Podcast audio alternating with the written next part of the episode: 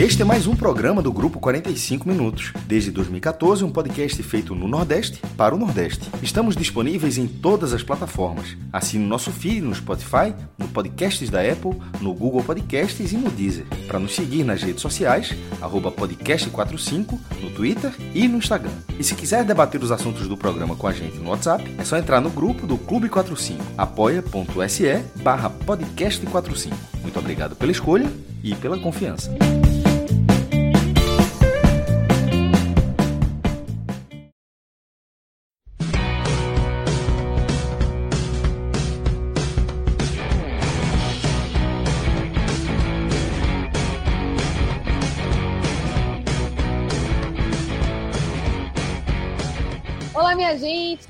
Tô de volta. Feliz ano novo para mim, né? Já fiz essa brincadeirinha antes de começar a live, valendo, mas agora eu acho que vale a gente repetir, porque tô de volta, felicidade muito grande. É, tá com meus amigos que eu já conhecia, com amigos novos que estão integrando aqui o, o, time do podcast 45 Minutos. Então, dá boas-vindas para vocês, né? Já que eu não tinha feito antes, para Luca, para Léo, e um oi de novo para Tiago Minhoca. Então vamos lá, mais um ano, mais um ano com o Tiago Minhoca no podcast 45 Felicidade. E é real oficial mesmo, viu? Vamos lá, para quem não me conhece, sou Juliana Lisboa. Eu sei que tem muito tempo que eu não estou por aqui, mas estou de volta e vim para ficar. É isso aí. E nesta, nesta minha live do retorno, né, no podcast também, né, no telecast para quem está acompanhando, a gente vai falar sobre Copa do Nordeste. Então, você, torcedor do esporte, não espere que a gente fale sobre o jogo contra o Veracruz pelo Pernambucano, porque a gente não vai falar, a gente vai falar só sobre Copa do Nordeste. Então, vamos falar sobre o empate no Clássico Rei, né? Fortaleza e Ceará que ficaram no 1 a 1 Vamos falar sobre o Atlético de Alagoinhas que venceu o Bahia no Carneirão de virada e também sobre Sampaio Náutico, o jogo que já começou e a gente, enfim, começa a live antes mesmo de desse jogo terminar. Vamos falar sobre isso tudo. Então, vamos. É, só para deixar claro também, viu, gente, que esse jogo do esporte vai ser devidamente comentado amanhã. Então, não odeiem a gente. Tudo nos seus devidos lugares. Então, vamos lá, gente. Começar logo falando desse clássico que é clássico, né, gente? É clássico, rei é, é clássico. Então, teve polêmica, foi um jogo muito disputado. A gente já sabe que tem é, lance aí para a gente ver tintim por tintim. Eu não assisti o jogo porque estava na transmissão aqui em Alagoinhas. Meu, meu, isso aqui não é um, um, filtro que eu coloquei especial. Eu realmente estou em Alagoinhas, não estou em Salvador. Mas é isso. Vamos então começar pelo clássico rei. É, quem quer falar primeiro? Luca, Léo, falar mais ou menos o panorama, como que foi. É, como Fortaleza que era o mandante, né? Então, vamos começar para quem, quem fala mais sobre o Fortaleza, né? É Léo. Mentira. Não, Há discordâncias. Vai lá, Luca, é contigo. Pois é, né? Um bom clássico. Na verdade, não pode nem dizer que foi um bom clássico, porque o jogo é, foi mais parado do que realmente com a bola no chão, né? Muito graças à arbitragem horrorosa do seu Marielson, Marielson Alves, como sempre, cotando o jogo é, estragou um pouquinho do jogo. É, em campo, Ceará e Fortaleza fizeram o que normalmente Ceará e Fortaleza fazem. Né? O Ceará sai na frente, Fortaleza empata, é, e aí confusão, confusão, expulsão, a, a, aquela coisa de sempre de todo o clássico rei. E mantendo a sina, a cada três, quatro clássicos reis, um empate 1 a 1 hoje novo 1 a 1 é, se eu quis, para mim, de tudo que eu queria falar é porque eu estava com vontade de cornetar o seu Marielson Alves. Que, que arbitragem horrorosa. Não é aquela arbitragem, ah, errou um impedimento, ou um anulado, pênalti que não existiu. É aquela arbitragem que não deixa o jogo correr, aquela arbitragem ruim, não deu muitos amarelos. Expulsou o Clebão de forma injusta no banco de reservas. Expulsou o Romarinho também de forma bizarra no banco de reservas. É difícil, difícil. O VAR faz muita falta nessa Copa do Nordeste. Eu acho que vou passar aqui para o repórter fracassado, Léo. é, eu, eu resumi até no, no Twitter esse, esse clássico de hoje, que o Ceará não ganhou o jogo porque ele não tem um, um atacante, que é o que o Fortaleza tem. E o Fortaleza não ganhou o jogo porque ele não tem um goleiro, que é o que o Ceará tem. Eu acho que foi, foi basicamente isso, o clássico de hoje. É, até que até uns colegas comentaram, pô, mas o Ceará não criou chance. para criticar um centroavante por ter perdido o gol. É, e eu, eu usei como exemplo a bola do Gabriel Santos, que foi mais à frente que a do Moisés, mais espaçado dos defensores, e ele isolou a bola enquanto o Moisés pegou a bola e, e colocou na rede. Eu acho que faltou muito isso, assim, as poucas oportunidades do Ceará converteram, converteram em gol. É, como o Luca bem, bem resumiu, clássico, como sempre, muito pegado, o Ceará muito, muito mexido, não só pelos desfalques, tanto por contusão, peças importantes como Sobral, é, Bruno Pacheco na lateral, o Vitor Luiz não, não foi tão bem hoje. É, a, o Lucas Ribeiro, muito criticado na zaga. É, é cedo para analisar, mas o Lucas Ribeiro já vem com aquela bagagem de, de tensão, foi motivo de tensão entre a diretoria e o time, e ele fazer a partida abaixo é, serve para as críticas serem mais pesadas em cima dele. Além disso, cinco peças hoje né, no, no time titular, peças que tão, chegaram nessa temporada. Então, assim, a tendência era realmente Fortaleza ser superior no jogo pelo conjunto, é, por estar mais pronto em termos de, de, de é, ideia de jogo e ter, ter uma base mais. Até tem três jogos na temporada, né? Tem uma base mais vinda do ano passado, a base que teve uma temporada vitoriosa. Então, assim, para a torcida do Ceará, eu acho que ficou na conta mesmo, assim, ninguém ninguém esperava mais que isso, nem em termos de atuação, nem em termos de resultado. Eu acho que foi. A gente, é lógico que a torcida queria a vitória, mas eu acho que foi uma, um resultado que, de certa forma, nem piorou nem melhorou a situação ali. Deixou, deixou a gente num patamar para continuar com mais tranquilidade aqui na, na para o próximo jogo agora. Beleza, então já vou jogar aqui esse, esse superchat de, ah, de sim, Bernardo. E aí eu vou. Calma, calma, que eu ainda estou Não, construindo a minha jogada. Veja só que, que golpe de mestre que eu vou fazer. Vou lançar aqui a, a, a, mensagem do Superchat de Bernardo e vou mandar você, meu querido Minhoca, analisar isso aqui. Veja só, Ceará muito abaixo do que renderá em 2022 com a bola no chão. Fortaleza muito superior com a bola no chão, mas é inaceitável o descontrole emocional e na Liberta, na Libertadores, isso vai ser fatal. Moisés mais completo que o DVD. Analise aí, Minhoca. Vai que é tua. Bem, assim, do que os meninos mencionaram, né, tanto o Luca como o Léo, eu concordo com muita, muito, muito do que eles mencionaram. Assim, é basicamente o clássico foi muito na expectativa do que eu já imaginava, né?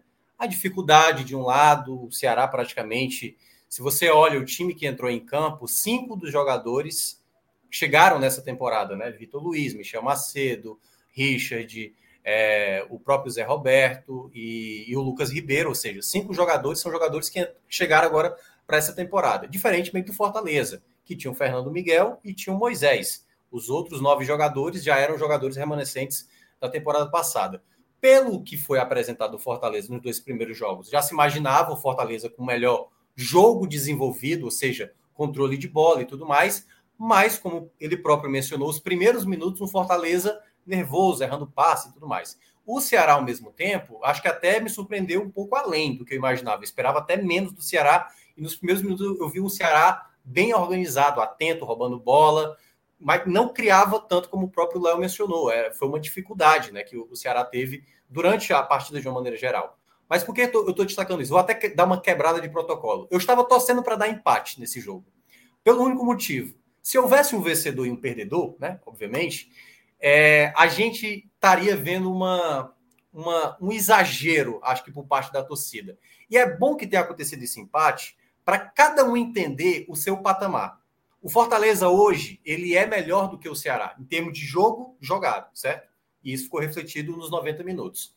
Isso não vai dar o direito do Fortaleza, e muito menos ao torcedor, que, claro, ele pode fazer a análise que ele quiser, ele não tem obrigação nenhuma de ser analítico, ele vai ali na base da emoção. Mas é muito importante entender que não é devido ao time estar com uma boa base, com um time bem encorpado, com contratações interessantes, que isso vai simplesmente, na hora que você achar, colocou de Moisés com Silvio Romero, então o time está perfeito, está redondo. Não, como eu falei aqui dos dois, dos dois últimos jogos do Fortaleza, tudo vai precisar de um processo, adaptação, ritmo, condicionamento físico. E a mesma coisa eu falo do Ceará. Não é se o Ceará tivesse vencido, era uma resposta de que está tudo ok, tá vendo freguesia e tudo mais, e muito menos se tivesse perdido, não era o fim do mundo, só tem jogador horrível no Ceará, até porque era o segundo jogo né, do Ceará na temporada, e muitos deles estavam estreando pela primeira vez, né, com a camisa do Ceará nessa temporada, né? Vina, Lima, Richardson, que entrou durante o jogo. Então você tinha um componente para esse jogo que não deveria ser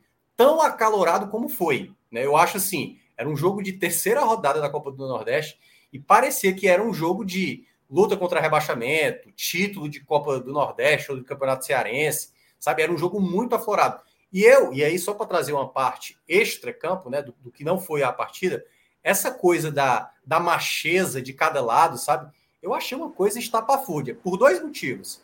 A primeira, não se preocuparam, às vezes, de responder isso no futebol, que para mim é a coisa que vale mais. Se o cara vai lá, faz gracinha, provoca, como o Vina fez de um lado e como o Ronald fez do outro, devolve na bola, meu amigo. Para mim é a melhor maneira de responder na bola. E o segundo, a imagem que isso passa para o torcedor. Porque, você queira ou não, deixa os ânimos mais exaltados. Você lembra muito bem, Ju, que em 2018, Fernando Miguel de um lado, Vina do outro, dancinha de um lado e confusão generalizada, Canu dando porrada lá em todo mundo, né? E aquilo a gente sabe o que aconteceu lá no Clássico Baiano. Curiosamente, os dois jogadores estavam envolvidos. Embora, né, na prática ali a confusão aconteceu mais na hora do gol do empate do Fortaleza, eu achei uma coisa muito desmedida. Pode acontecer desentendimentos, mas a ponto de gerar confusão, como aconteceu não só uma vez durante o clássico, isso para mim foi o mais feio que o clássico proporcionou. Não achei, eu achei desnecessário a ponto de torcedores que foram para o jogo saírem e aí muito pelo calor do clima do clássico se desentenderem fora e a gente torce para que não aconteça, e isso pode gerar problemas em clássicos futuros, né? Tipo, um pré-clássico de uma final ou de uma semifinal de Copa do Nordeste ou da final do Campeonato Cearense, a tensão já é envolvida. E aí, quando os jogadores, diretoria e comissão técnica quiserem paz no clássico, quem tem que dar o primeiro exemplo, na minha avaliação, é exatamente esses, esses personagens, né? Jogadores, comissão técnica. E eu acho que o, o clássico foi um pouco desmedido nessa proporção da, dessa rivalidade que eu achei patético. Muitas das brigas que aconteceram ali, umas ou outras até vai, mas a ponto de gerar uma confusão generalizada que eu achei bem desnecessário. É o tipo da coisa que a gente não gosta de ver em clássico, né? Que infelizmente volta e meia é o que mais acontece, né? Os ânimos exaltados e as pessoas sem conseguir é, ter o um mínimo de, sei lá, né? De dignidade, né? De, de civilidade, né? Com o outro. Mas enfim, a gente tem mais um, um superchat, ó do Lucas Alba. Só quero saber o que houve com o Felipe Alves. Ele é o melhor goleiro do único, é, do único grande problema atual do Leão. Assim, eu, eu divulgo o motivo, dar uma chance para ele. É, temos novidades sobre isso? Ah, já foi divulgado muitas vezes o motivo. Né? Ele teve problemas internos, é, se desentendeu com, com o Voivoda e aparentemente com outros atletas e não, vai, não faz parte dos planos. É, eu Mas gosto é, muito só isso, é só por esse é, seria só é. por esse motivo mesmo, não teria nada de ordem técnica no caso. Começou com ordem técnica, né? Ele estava muito mal quando ele foi pro Ele estava mal, ele tava... inclusive o primeiro clássico que o Ceará ganhou no, no no, na, no Brasileiro do ano passado, é, ele foi muito mal no clássico, tanto que ele voltou pro, pro banco, ele foi pro banco. E aí, desde então, ele até nem no banco estava, vai ser emprestado. É, é o que acontece, né? O jogador não, não pode ser mal clube, independente de quão importante ele já foi um dia. Então, eu não, eu não gosto muito do Fernando Miguel. Hoje, ele novamente não foi exigido, e, e mesmo sem ser exigido, ele levou um frango. Mas é aquela questão: se o Felipe Alves não conversa, não faz questão de, de pedir desculpas, não acha que não, é, não vai por aí, é uma pena, mas o Fortaleza não pode ficar à mercê de um atleta. Acho que nenhum clube pode, né? Não, com certeza. Nós, a gente está com muita participação, muita gente dando, dando opinião, né? É, e justamente concordando agora com você, é, dizendo que o Ceará achou um frango, né? Do Fernando Miguel, o Leão mandou no jogo, confusões foram reflexos da péssima arbitragem, mas gente é concordando que a arbitragem foi muito ruim. Marco Silva falando que o gol do Pikachu foi mal anulado. Temos novidades sobre isso daí? O que, cê, que, que vocês acham? É, a gente não tem como ter certeza, Ju. Na prática ali, repetiram mais de uma vez essa imagem. Eu não fiquei com a garantia de se ele estava ou não em condição legal. Assim, me pareceu é, Eu tive a impressão que ele estava um pouco à frente, um pouco é, à eu frente. Também tive. Eu acho que ele estava com um tronco à frente. É, é, me chama mais atenção a, a transmissão de, ah, estava impedido, sem olhar, analisar a imagem direito, porque realmente, depois olhando várias várias vezes, ok, estava impedido, mas estava tava à frente. E é eu um achei... grande problema. E é um grande problema, né, achei... né, Luca? E... Uhum. pode falar. Eu achei, por exemplo, teve dois lances que eu achei assim, mais assim, foi uma jogada que uma falta que o, o Vina recebeu do Ronald, que já estava amarelado, que podia ter levado o segundo amarelo, e um lance que eles não que ignoraram completamente, de uma jogada com o Tinga. Essas duas jogadas foram as que eu queria ter visto mais vezes, que eu acho que tanto o Ronald devia ter sido expulso, como talvez um, um pênalti do Tinga. É, mas essa do Pikachu eu acho que estava impedido. É, eu, eu, a primeira coisa que eu, o jogo não foi fácil, né, de apitar. Uh, assim, o Marielso, eu, eu, concordo com o Luca, eu acho que ele não foi tão bem no jogo, mas eu acho que o jogo também não foi tão fácil, porque os jogadores estavam muito exaltados, e aí dificulta muito o ato, principalmente sem o VAR. Na, no, no, lance da confusão, olha que loucura foi na hora do gol, né, do Fortaleza. Quando sai o gol, o gol do Moisés, o Moisés está comemorando, quando ele comemora ali com, não lembro qual foi o jogador que ele comemorou, e quando ele olha para o lado, não tinha mais ninguém, porque estava comendo o pau solto. Todo mundo começou aí bater boca e começou empurrão entrou jogadores da, que estavam no banco, comissão técnica, e gerou uma confusão é, assim, geral, praticamente, depois do gol do empate. Porque, exatamente, o Ronald foi provocar a torcida do Ceará e parece que o Richard foi lá tirar satisfação. É, e falar, é, mas o Vina fez a mesma versões, coisa do lado. E, e as versões são semelhantes, assim. O, o, inclusive, o responsável pela, pela TV Vozão do Ceará se manifestou que o Vina foi falar com ele na câmera, né? E a mesma coisa foi dita pelo Ronald. Eu fui falar com, com o pessoal da TV Leão. E, independente disso, eu acho que né, no, no, clássico do Campeonato Brasileiro, na goleada, o Vina fez o gol de frente para a torcida do Fortaleza. E foi lá que ele comemorou, de certa forma, provocando, mas eu acho provocando. que. É, isso virar uma confusão é desnecessário, é, mas até naquele, naquele limite ali do respeito, acho que realmente, como, como você é, falou, assim, assim é desproporcional eu, eu... demais. É, eu, eu, eu, acho assim, determinadas confusões faz parte, a encarada ali, o cara é o que, não sei o que, vem aqui de novo. Até aí tudo bem. A partir do momento que começa a empurrão, o cara meter mão na cara e empurrar o outro, eu já acho que é já fugir um pouco da, da do, do, tom, entendeu? Assim, porque assim, claro, o que é que isso na prática está dizendo ao torcedor que já está aflorado, entendeu? Assim, o cara, quando vê do outro lado, os caras vão, vão, vão se gafinhar. Aí, eu até vi um comentário aqui, acho que foi do Ademilton Oliveira, falei, pô, parece que o Minhoca nunca viu um clássico rei. Eu vi, velho, eu vi um clássico rei muito mais tenso que esse. O de 2019, por exemplo, que os dois estavam brigando para tentar se manter na Série A, e o Fortaleza venceu, né? Depois conseguiu arrancar e o Ceará quase caiu. Aquele clássico, eu lembro que eu falei dias antes, eu falei, olha, esse clássico é muito preocupante, porque os dois estão necessitando, mas esse é um primeiro clássico, gente. Foi muito fora do tom. Esse, esse jogo ele não tinha um peso, um peso, um peso de, de consequência. O Thiago Nunes não seria demitido, foi Voda muito menos. Então, assim, eu acho que fugiu um pouco desse tom. E aí eu acho que é onde faltou realmente o VAR, porque certamente nessa confusão que aconteceu na hora do gol do empate do Fortaleza, poderia ali o VAR ter olhado, ó, o Vitor Luiz estava exaltado, o Ronald também, e aí começar a ver os jogadores que realmente começaram essa confusão. Porque na prática ali me parecia que o Maria falou assim: quer saber? Vou tirar um de cada lado. E vou tirar do banco de reserva, para não atrapalhar ninguém. Pegou o Kleber, ó, olhou para mim agora, pronto. Você é o expulso, Romarinho, vem cá. Você é o expulso. Expulsão de cada lado. Então, eu acho que faltou realmente um, uma compreensão dos jogadores de entender. E olha que o, o curioso é: muitos jogadores que estavam jogando esse clássico estavam como companheiros na temporada passada. Vitor Luiz, junto com o Lucas Lima, estavam junto no Palmeiras. Fernando Miguel, juntamente com o Zé Roberto, estavam no Atlético Goianiense. Wagner Leonardo, mas o Eric não estava, né? Ele estava para o jogo. Mas tinha o outro, que é o. Qual foi o outro? Do, do Bahia, Nino Paraíba, juntamente com o. Juninho Capixaba. Outro, o Juninho Capixaba, tal. Capixaba, né? Então, assim, tinha uns jogadores que já se conheciam. E tem muitos jogadores, é porque pouca gente sabe. Jogadores de Ceará e Fortaleza são amigos, alguns deles, entendeu? E aí o pessoal oh, acha que não o tem. O Felipe, numa outra confusão, meteu a mão na cara do Marlon. Eles jogaram junto por três anos. Exatamente. É. Então, assim, eu acho que saiu um pouco do tom. Eu entendo a rivalidade. Eu sei que acontece, mas com o primeiro clássico, gente, eu achei. Mas é, um mas a questão, a questão, Mioca, assim, eu acho que nesse caso, é, no, no exemplo de 2019, como você bem falou, assim, os dois estavam brigando pelo para se afastar da zona de rebaixamento. Era um componente para esquentar o clássico totalmente desportivo. O componente que fazia o clássico ser é, mais acirrado era justamente a posição na tabela, a disputa técnica. Nesse clássico é justamente o oposto. Todos os componentes que tornaram esse clássico mais quente, eles são totalmente extra-campo. É provocação de diretoria, é chapéu, é contratação, é provocação em rede social. É, entre as próprias diretorias, você vê assim, o, o, o, próprio presidente, o próprio Robson de Castro sempre foi mais de alfinetar.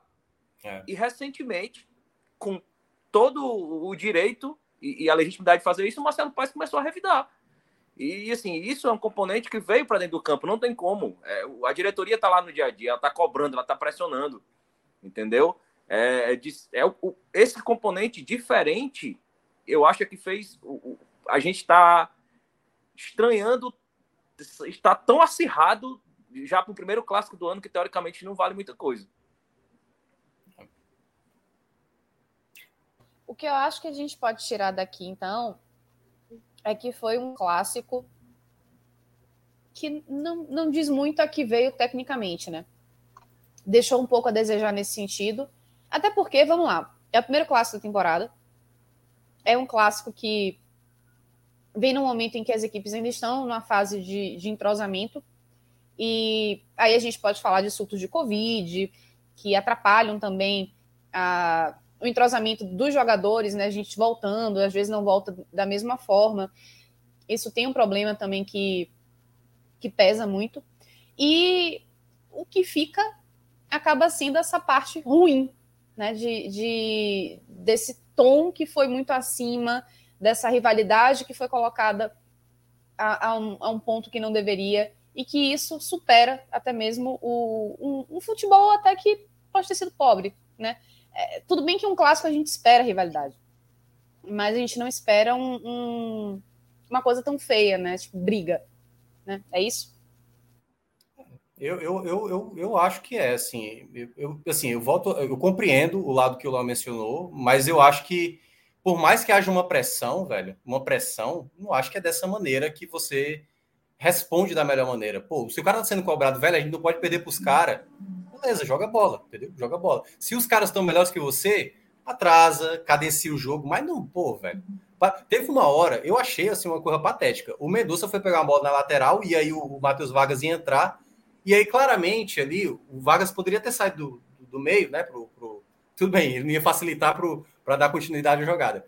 Mas aí houve ali um encontrão e aí pronto, aí gerou uma briga. Falei, gente, pelo amor de Deus, velho, vamos, vamos, vamos, vamos jogar a bola, pô. E aí realmente parecia que o foco tava ali mostrar, é assim, é uma coisa que eu é uma coisa mais que eu vejo de comportamento humano, sabe? É quase como se quisesse mostrar uma macheza perante ao outro, sabe? Eu acho isso uma coisa patética. Eu não gosto de clássico assim, eu vejo vários grenais, os últimos grenais geralmente tem muito sempre tem uma expulsão no grenal. E, pô, é um jogo, pô, a maior rivalidade e poderia ser jogado na bola, sabe? Quando você olha os últimos clássicos de Ceará e Fortaleza, não teve essa confusão. Então, eu acho que eu não caio muito nessa, nessa, nessa conversa de tipo, ah, não, clássico é assim. Clássico é assim, mas nem todo clássico precisa passar do, do, do ponto, sabe? Porque eu acho que teve coisas, e aí eu acho que a gente vai analisar agora, determinadas coisas no jogo que dá para ver o que é que o Ceará precisa melhorar, o que é que o Ceará fez bem, o que é que o Fortaleza, por que, que ele começou tão nervoso, como foi até perguntado, isso pode afetar em competições que vão exigir mais concentração, como é o caso da Libertadores, que vale também o mesmo para o Ceará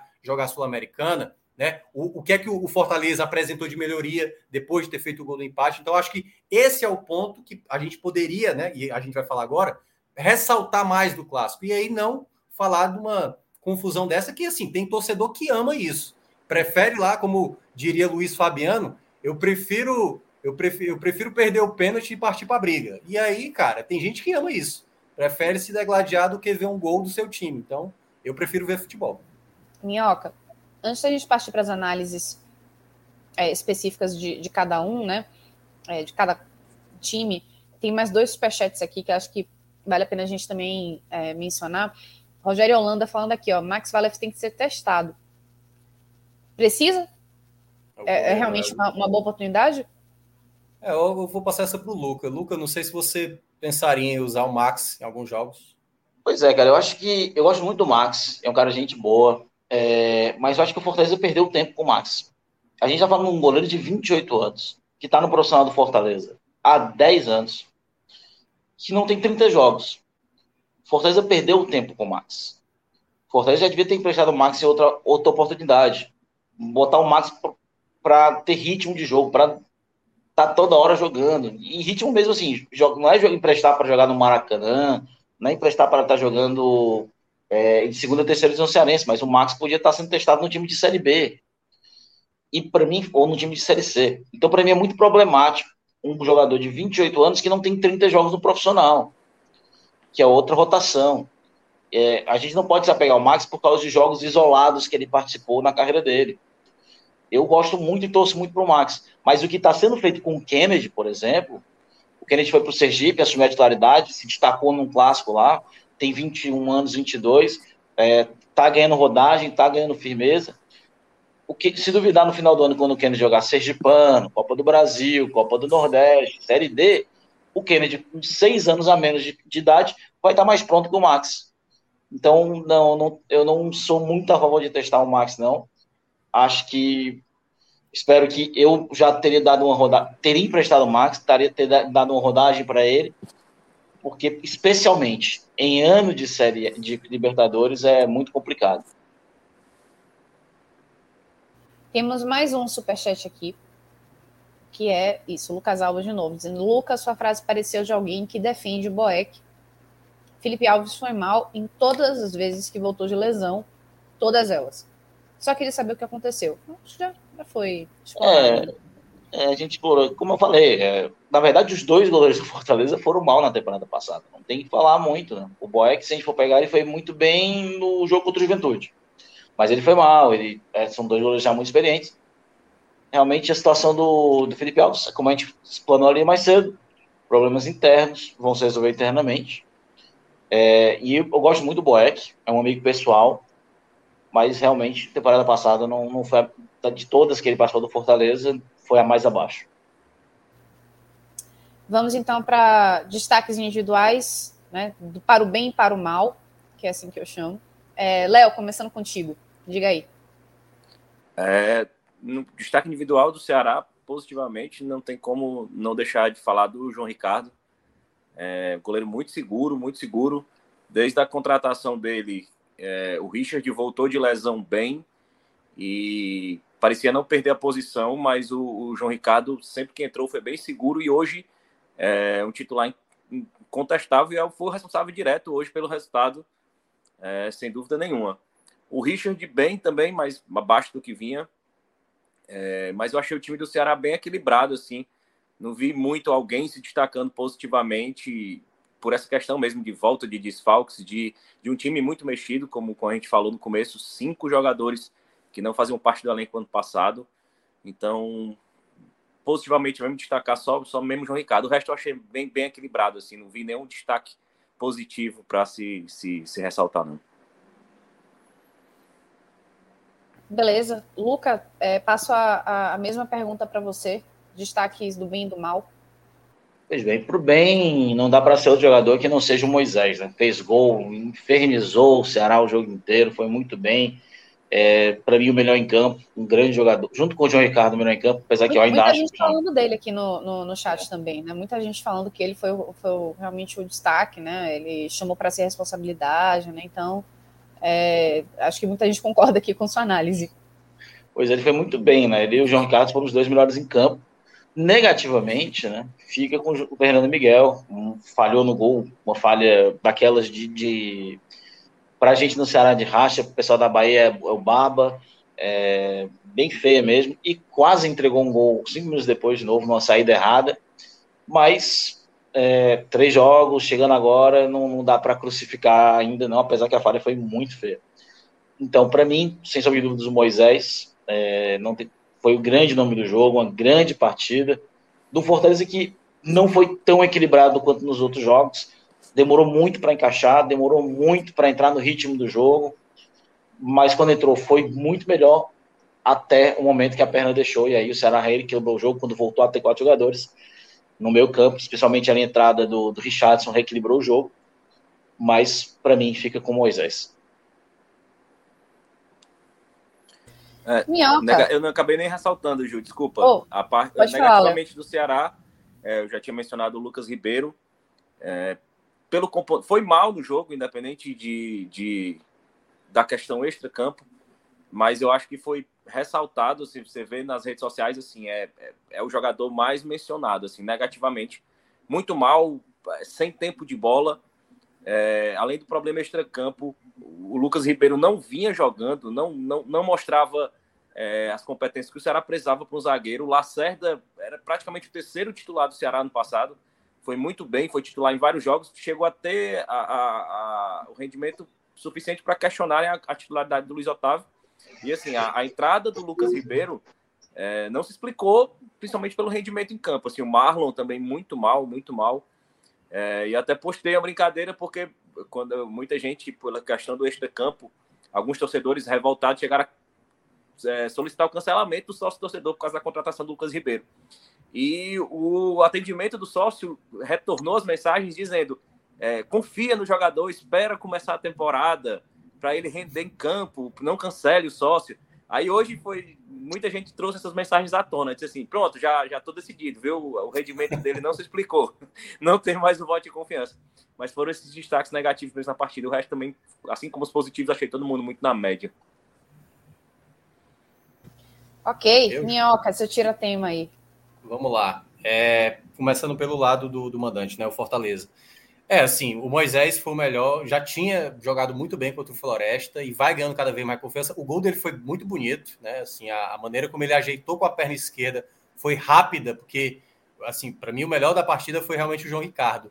E a melhor maneira de, de realmente fazer o gol no Zé Ricardo foi a maneira rápida que o, o Moisés fez a jogada, né? A maneira que ele dominou e já bateu rapidamente ali para fazer o, o belo gol do empate. Ele, para mim, foi o melhor. Dá para destacar uma, uma partida ok do Lucas Lima. Eu acho que o primeiro tempo dele não foi tão bom, deu uma melhorada depois no segundo tempo. Gostei mais dele no segundo tempo. E, e eu fiquei na expectativa do Silvio Romero entrar, até mesmo com o Moisés, né? Mas ele acabou tirando, primeiramente, ali o, o, o Torres, né? E aí fez ali uma, uma dupla com o De Pietri. E depois, quando foi colocar o Silvio Romero, acabou tirando o Moisés. Então, na, na deu para ver, assim, ele participou dois toques praticamente do Silvio Romero, que era talvez o mais aguardado no clássico, né? Para ver o que ele queria fazer Teve uma bola que ele deu um passe pro. Foi pro. Foi, pro, foi para quem? Aquele passe, Luca? Foi o Vargas. Pro Vargas. O Vargas, né? O Vargas acabou é, finalizando ali e não aproveitou. Ah, não, De Pedro, De Pedro. Esse foi o De Pedro. né? O passe pro Vargas foi que gerou até um desentendimento ali entre os dois. Gerou ali um bate-bocazinho. E pelo lado negativo do Fortaleza, óbvio, né? Vai para Fernando Miguel. Acho que não é motivo, até porque o que o Voivoda fez ano passado talvez não tenha sido a melhor maneira, porque um falhava e trocava, o outro falhava, outro trocava. Fernando Miguel falhou? Falhou. É, eu não volto, concordo com o Luca. Acho que em termos de goleiro, o Felipe Alves é mais goleiro, mas Felipe Alves aparentemente não quer fazer parte, né? Porque se ele quisesse, ele tentaria, né, sei lá, resolver essa situação, não queria ficar treinando à parte. E aí, acho que o Fernando Miguel, apesar dessa falha, tem que insistir, enfim, vai ganhar ritmo. Não acho um péssimo goleiro, mas é um goleiro ali que com mais ritmo talvez não falhasse da maneira que foi. Entrando do lado do Ceará, João Ricardo, para mim, o melhor do jogo. João Ricardo fez a defesa que ele fez do Tite no, no finalzinho do primeiro tempo, eu achei a defesa mais bem executada, assim, porque o Tite já estava de frente, ele foi muito rápido de ler, ler a jogada. A defesa, por exemplo, do Torres, ele teve um bom reflexo, mas a cabeçada veio mais em cima dele. E a do Pikachu também, eu acho que até o Pikachu tentou, não sei se ele tentou tirar ou ele falhou mesmo ali na conclusão, porque se ele chuta reto, ele fazia o gol, né? E aí ele apareceu novamente ali no primeiro tempo, ele foi fundamental ali para o Ceará segurar uma possível virada do Fortaleza. É... E o lado negativo, vou ficar com os dois que o próprio Léo mencionou. O Lucas Ribeiro tem uma questão que é o seguinte: eu acho que o torcedor do Ceará ele, ele tem que criticar aquilo que ele está vendo. E assim, não é porque é, ah, vamos deixar o cara jogar. Assim, já estava nítido nos números dele, no desempenho que ele apresentava no Internacional, que ele poderia ser um zagueiro que pudesse apresentar as dificuldades que ele apresentou nesse clássico. Volto a falar, é o segundo jogo apenas, ele jogou dois jogos, é muito cedo, claro que ele pode recuperar, mas assim, velocidade lenta, duelos aéreos, já se sabia bem antes. Então o Thiago Nunes tem que entender o momento de cada jogador. Se o Lucas Ribeiro chegou e tem essa dificuldade, e o Marcos Vitor, o, o Marcos Vitor, que jogou o primeiro jogo, mostrou muito mais bola que ele, prioridade para mim tem que ser Marcos Vitor. Se o Gabriel Lacerda no ano passado era um titular, se você está querendo um jogador com qualidade de passe na saída, priorize ou aprimore o zagueiro para isso. Não dá para priorizar uma qualidade de passe na saída, correndo sempre o risco de tomar um gol. E o Ceará poderia ter tomado o segundo gol nesse jogo. É esse lance do Moisés no segundo tempo o Moisés estava basicamente sozinho contra três, quatro jogadores do Ceará e o Moisés amassou ali. O Lucas Ribeiro, quando viu, já estava vendo o Moisés finalizar a bola no travessão. Então, acho muito preocupante para o Ceará, que tem ótimos zagueiros, tentar apostar no zagueiro fraco defensivamente. Se é para ter qualidade de passe, que aprimore um dos zagueiros que tem um bom, melhor sistema defensivo. Muito bem, acho que dissecamos o clássico rei, mais próximo que a gente pode fazer de um, de um clássico, né? Sempre ficam coisas para a gente dissecar. Mas, enfim, colocando isso aí à parte, é, a gente vai falar agora de Bahia e, na verdade, Atlético e Bahia, mas antes, antes disso, antes da gente passar para o segundo jogo da nossa live, do nosso telecast, queria falar do Bet Nacional, porque tem gente que está aí, né, Minhoca? É, esfregando as, mão, as mãozinhas, doido aí para fazer umas apostas, né? Vamos lá, Bet Nacional aí na tela. E é, lembrando que você pode e deve usar o nosso código o podcast 45, né? Para quem está se cadastrando agora, o que vai ajudando a gente. E tem aí os, os jogos ao vivo também, né? Que é uma nova ferramenta é, que está E aí, rapaz, olha o Best Nacional aí. E, claro, a gente, você já sabe, mas a gente faz questão de relembrar que não é só futebol, mas tem muita coisa de futebol, tem muita coisa de basquete, tem beisebol, tem videogame, tem é, vôlei, esportes americanos, né? Como futebol americano, tem boxe NBA tá chegando, hein? Ou, é, Super Bowl tá Super chegando, Bowl. hein? Super Bowl tá chegando, hein? Quem diria? Eu tava achando que o, que o Kansas Chiefs ia conseguir. Eu realmente. Eu, eu, eu, eu, só assisti duas partidas na vida de futebol americano, dois Super Bowl. Um foi a menor pontuação já. A, a primeira ou foi a segunda menor pontuação registrada no Super Bowl, assim.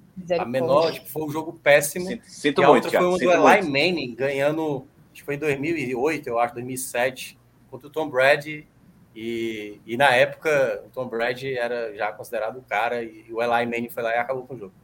E ele já anunciou que agora se aposenta real oficial, é, né? Se aposentou agora. Então, ó. Minhoca, tá na tela aí para você. O que é que você acha aí desse joguinho? Santa Cruz e Ibis? Mas isso aí tá baixo, pô. Tem que ser um valor mais alto aí. Procurei, Rodrigo. Copa do Nordeste, não? Copa do Nordeste tem um, melhorzinho, não? Acho que é manter o jogo do Botafogo da Paraíba. E aí, Léo e Luca, fica à vontade tá aí para dar um palpite aí. O que, é que vocês acham aí, ó? Globo e Botafogo. Eu acho, acho que tem. O Botafogo ganha com um gol da cria do tricolor, Gustavo Coutinho. Sem emoções, tem que ser na razão, cara. Não pode ser na emoção. Na razão, Coutinho vai brocar, irmão. Que nem ele brocou com o Toto Esporte no meio de semana. Meu menino Coutinho broca. Botafogo e aí, Léo? Você, Botafogo você acha que. E Globo.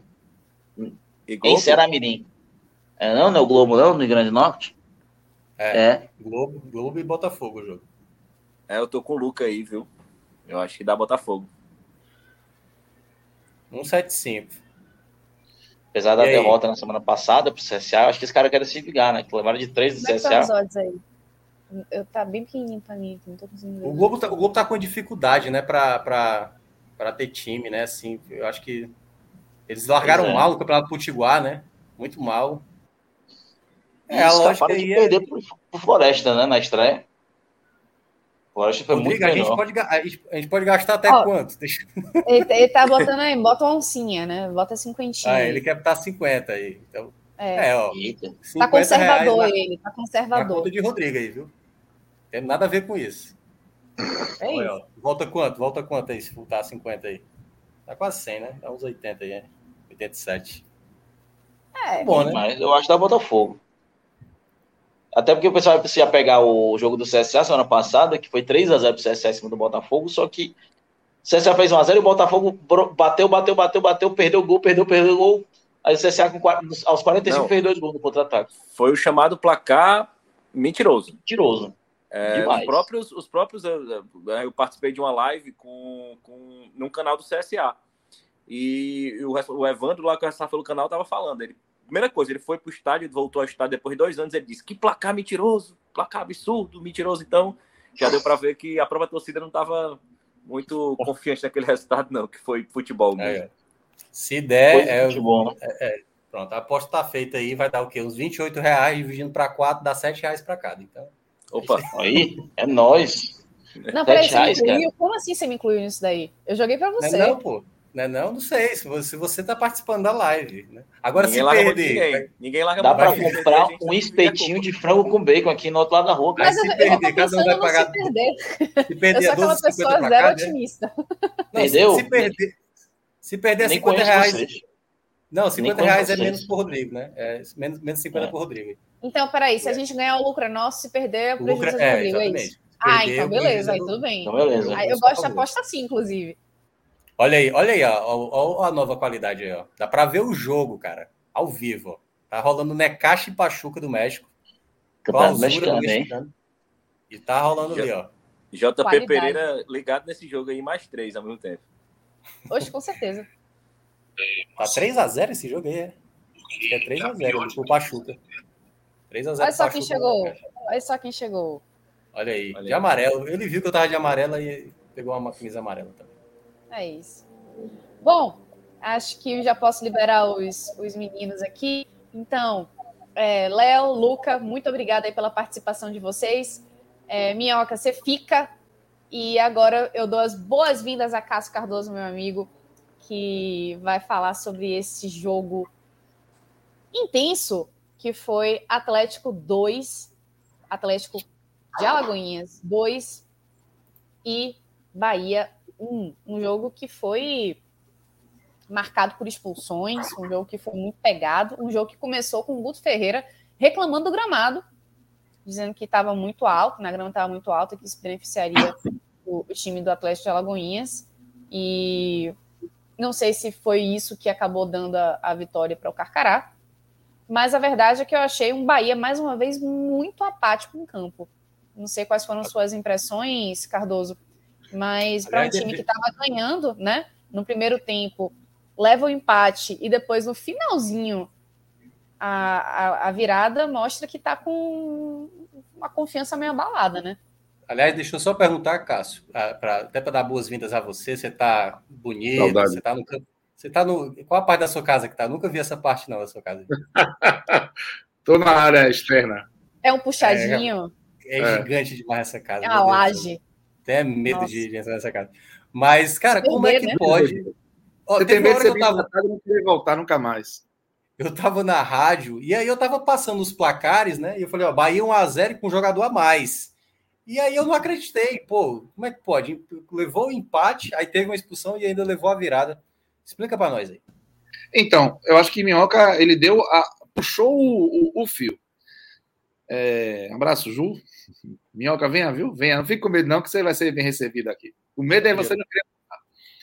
Ó, é, o Guto Ferreira, ele, quando fala do gramado, ele tem assim um real de razão. Qual é a razão? O gramado estava alto. Ele é o gramado estava alto. Mas o gramado alto, inclusive, atrapalhou o Atlético de treinar ontem. O Atlético não trabalhou, não fez trabalho nenhum na sexta-feira, porque o gramado foi surrado por duas pancadas de chuva. Quem disse isso foi Agnaldo Luiz, o técnico do Vitória, do, do Atlético, ontem. Então, o, o gramado atrapalhou os dois. Só que com o gramado ruim, com o gramado pesado, o diacho que for, o Bahia botou 1 a 0 sem merecer. Quando eu digo sem merecer, é sem, na verdade, ter jogado um futebol que fizesse desse 1 a 0 uma consequência natural do jogo. Não era. O Bahia estava ali é, tentando entender o próprio time, com muitas mudanças, desfalques por Covid, trocou o meio-campo quase todo. É, ok, mas não estava bem. Aí vem o lançamento, o Cirino dá uma raspada de cabeça, o Raí sai na cara do gol faz 1x0. Pô, cai do céu pro Bahia. Né? Todo esse contexto, essas coisas ruins que o Guto listou, o Bahia botou 1x0. E o Atlético não conseguiu é, reagir imediatamente a esse 1x0. Apesar do Atlético ter chutado muita gol, assim, tentativas, Atlético não chegou a perder uma grande chance de gol. O jogo estava relativamente controlado. E aí, na reta final do primeiro tempo, vem a expulsão. Ah, nem tão final, né? Mas vem uma expulsão que, no primeiro momento, eu estava fazendo um jogo pela TV, os replays que a gente tem na TV, eles me, de- me deixaram com a sensação de que foi rigoroso o árbitro. De que o Lucas ele precisava de um lugar para parar o braço. Quem chegou forte naquele lance foi o Ignacio, chutando a bola, e ele precisava de um é, algo para um, um apoio. Ele estava no ar. E aí eu tive a impressão de que foi rigoroso. Então, com os replays que eu estava tendo acesso naquele momento, eu disse que a expulsão foi injusta. Eu não expulsaria. Eu estava para mim que foi algo injusto. O que é que mudou? Eu vi um outro replay que chegou. Provavelmente a equipe que cobre para o Bahia estava captando e disparou. Ó, olha esse lance aí. Quando chegou até mim, até mim, eu tive a impressão que o Lucas poderia evitar o choque no rosto do Ignacio. Então, é, isso fez com que a, a minha opinião sobre o lance mudasse. Poderia não ter expulsado, mas eu já não vi absurdo em relação à expulsão. Eu já não vi um erro grave e crasso da arbitragem em relação à expulsão, porque o Lucas ele faz assim questão de que na direção que o braço dele está indo, o rosto do Inácio está, o choque aconteça. Foi a impressão que eu tive. Ponto.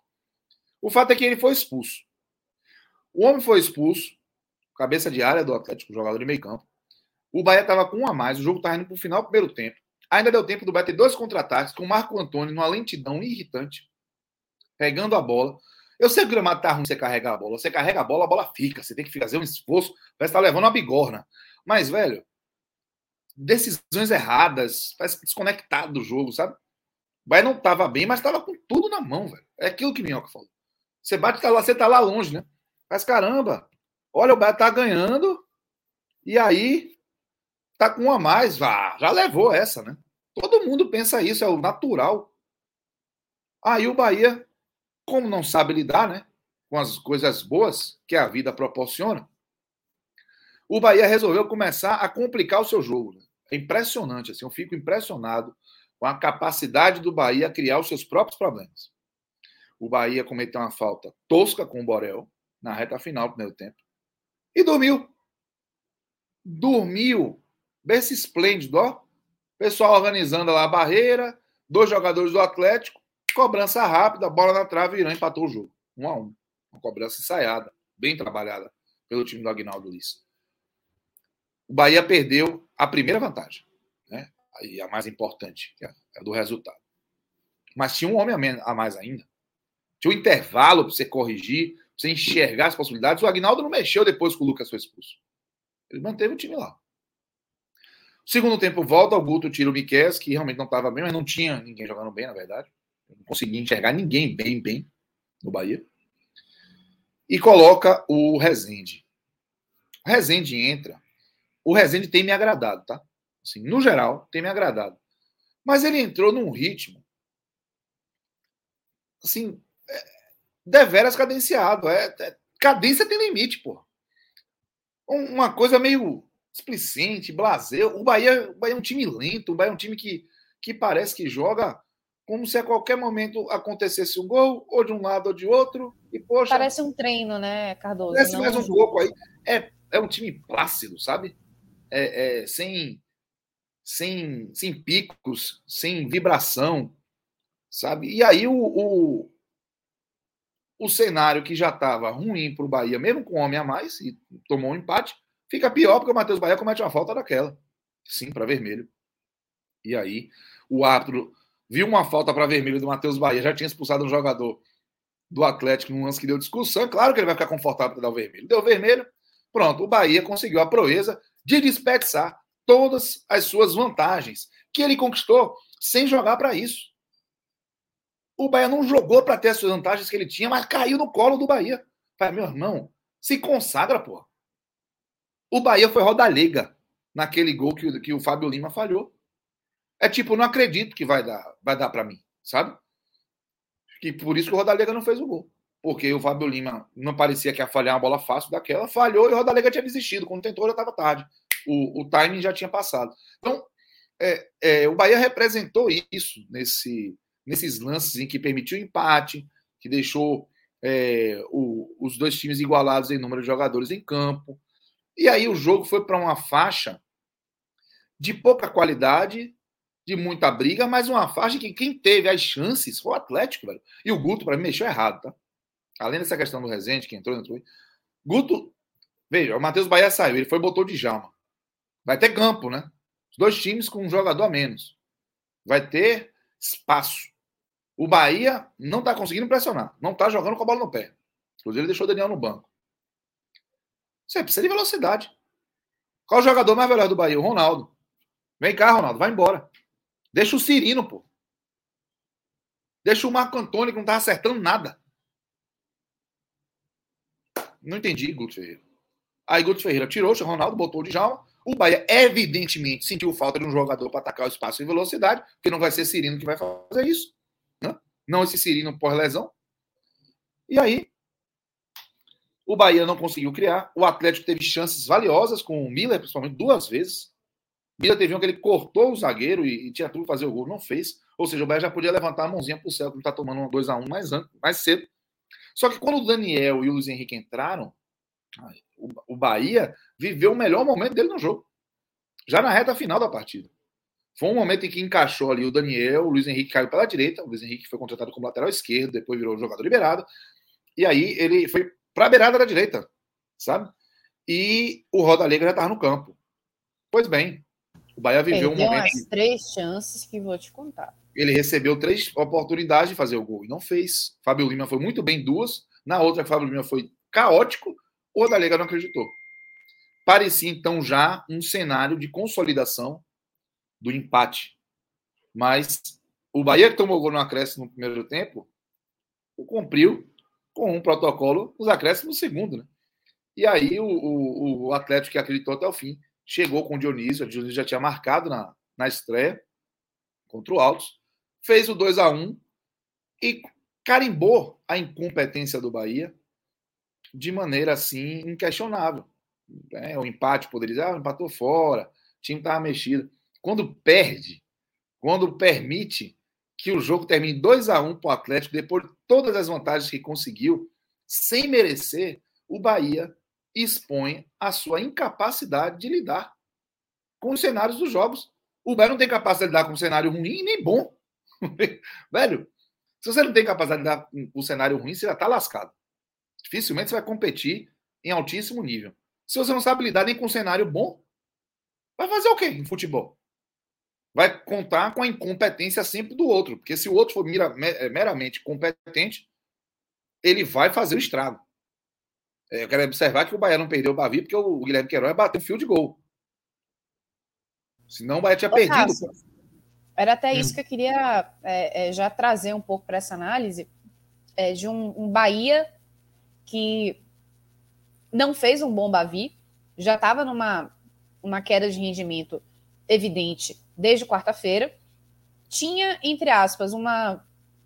Não vou nem tirar aspas agora. Eu acho que teve na mão tudo que podia para poder tirar sem nhaca, né? Que, vamos lá, até pouquíssimo tempo antes do, do, do primeiro tempo terminar, estava ganhando com um homem a mais. Você poderia aí tranquilamente é, consolidar essa, essa, esse presente, né? Como você colocou, essa coisa boa que apareceu. Assim, oi Bahia, tô aqui, ó. Toma aí esse, esse, esse resultado positivo. Bahia Vai fez pouco caso. Bahia fez pouco caso, assim, não, eu quero algo mais difícil.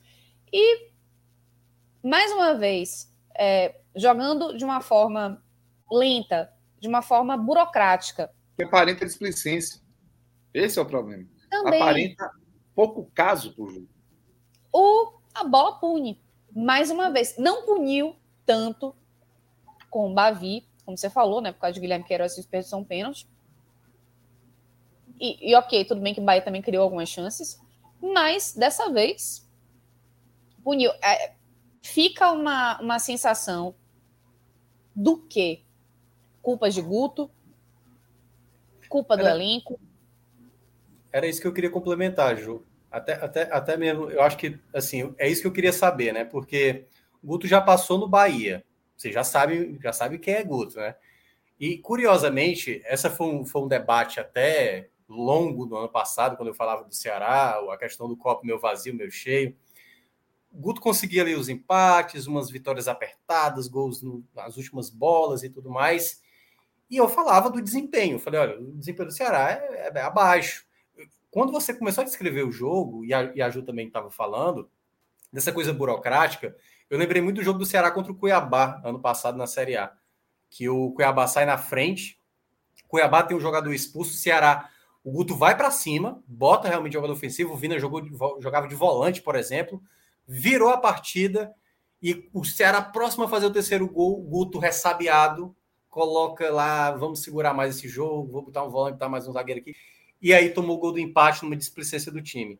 E aí eu queria saber disso, Cássio, é o quanto o Guto ele ele ele é isso e, e vai ser isso em termos dessa desse jogo burocrático, desse jogo sem sabe sem gana de fazer mais gols e, e talvez o receio. Eu, eu não vi o jogo, né?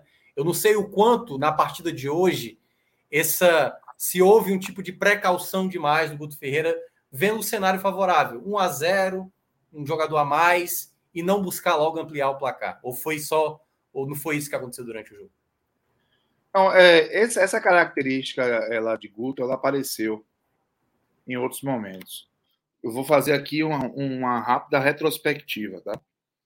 Guto, quando ele começou no Bahia, eu quero lembrar que Guto ele chegou a perder para o Vila Nova em casa em 2016, eu estou falando. Chegou em 2016, ganhou o jogo contra o Oeste, mas chegou a perder em casa para o Vila Nova. E esse jogo foi um caos na vida do Bahia. Depois ele continuou fazendo jogos ruins até um jogo contra o Havaí em Santa Catarina, no dia da decisão da Olimpíada o Bahia jogou contra o Havaí, foi a abertura do retorno. Que o Bahia conseguiu um 3 a 0 muito doido na ressacada. Com justiça naquele jogo.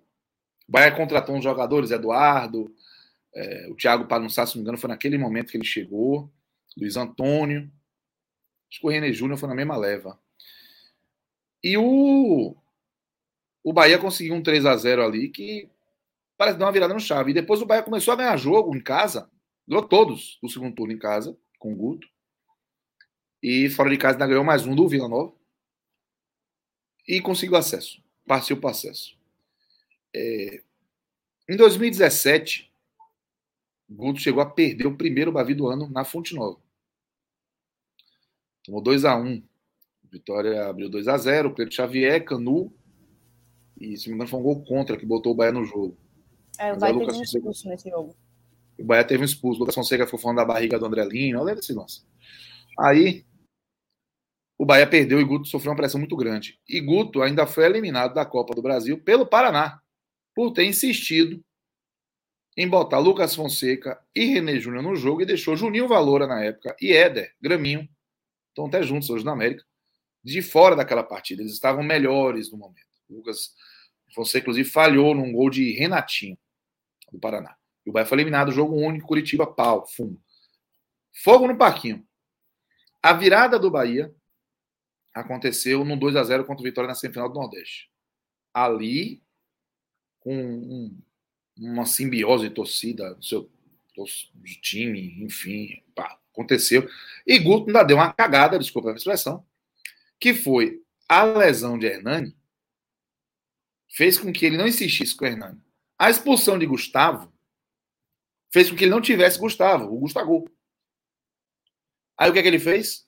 Edgar, acho que você pode jogar ali na, na referência. Foi a benção, né? Edgar Júnior destravou o Bahia naquela condição. Que eu falo, Guto é um cara de costas largas, é largo.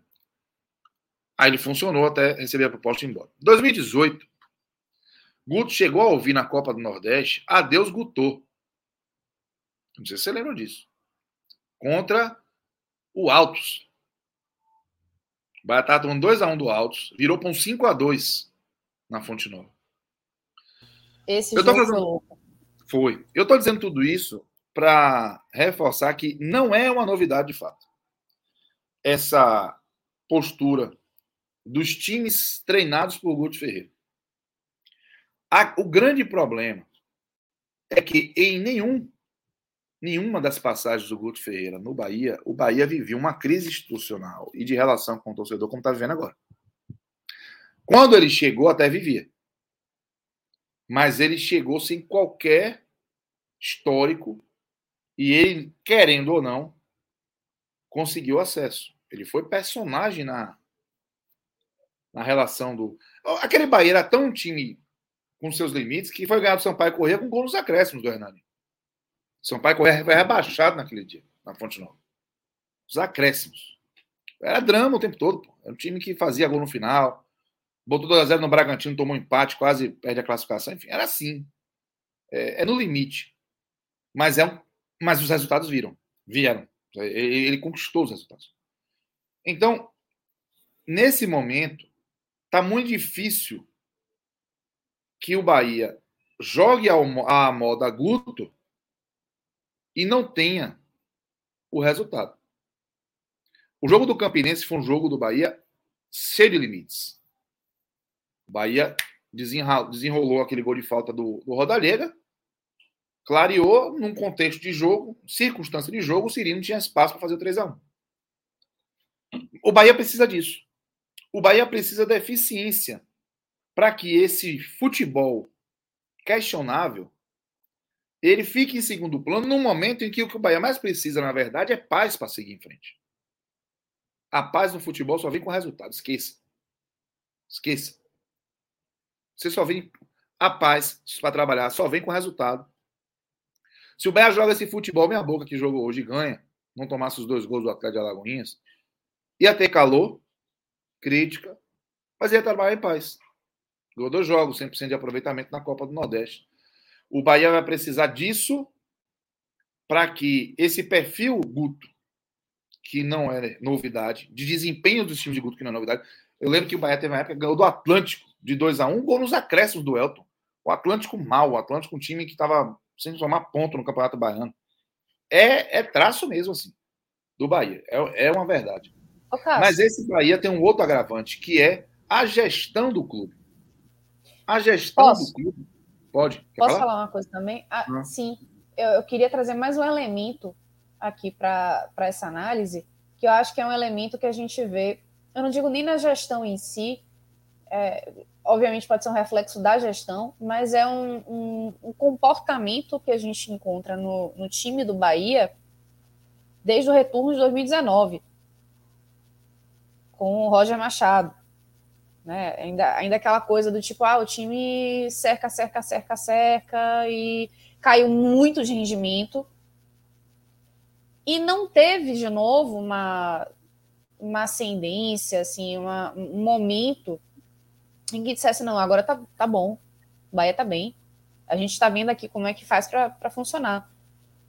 Eu não consigo lembrar um momento desse assim do Bahia, de repente, no final de 2020 para o, o início da temporada 2021 com o Dado Cavalcante, mas ainda assim não, não me deu aquela, aquele, aquela questão de tipo, não, o Bahia agora está encaminhado. Isso não quer dizer o Bahia vai ganhar todas, isso quer dizer que você vê assim, não, um time comprometido, um time com, com é, aquela gana, você vê um padrão de jogo, você vê o, o, tipo de jogadores que o Bahia busca, o tipo de jogo que o, o, a equipe se propõe a fazer. E a gente não vê muito isso. O que a gente vê e que a gente reclama e que a gente vê muito a torcida reclamar é que o Bahia tem se tornado um time extremamente apático. Extremamente apático. E é que isso vai perdurando. É isso, pode ser um reflexo da gestão. Ju, isso é de cima. Isso é de cima. Que esse é o outro ponto. Esse futebol de Guto Ferreira a gente já conhece. Mas Guto Ferreira não estava em 2019. Em 2020, Guto Ferreira era técnico do outro time que tirou proveito dessa apatia do Bahia. Ele era técnico do Ceará. Então, quando se tem essa, essa, essa série de, de, lá, de exemplos, não dá para credenciar só Guto Ferreira. Guto Ferreira chegou, encontrou um cenário a gestão perfeita de, em termos de adequação a esse tipo de jogo do time dele. Só que, repito, ele tem por hábito também entregar resultado. Só que você tem que esperar um pouco. Tem que ter um pouco de paciência. O problema é que o Bahia não está vendendo mais paciência. Está faltando. O torcedor pegou e consumiu toda. O Bahia consumiu a paciência do torcedor. Está faltando. E aí, é, esse futebol que o time de Guto normalmente exerce, é um futebol que vai ficar mais cobrado. Só que não acho, e aí para O Marcelo Perito até retado que eu estou falando demais. Só para responder o... Assim, rapidinho, Marcelo, prazer. Esse é, é Cássio Cardoso. Isso, eu sou. Cássio é, Cardoso, Marcelo. Eu sou é, falador, é, moda, mais é assim que funciona. É assim que funciona. Mais Mas do que é, é para não deixar Aliás, não, pode mais que eu. Mas só para pronto, para tentar acelerar, objetivar, é mais, muito mais reflexo de gestão do que do trabalho de Guto, porque se outros trabalhos foram assim.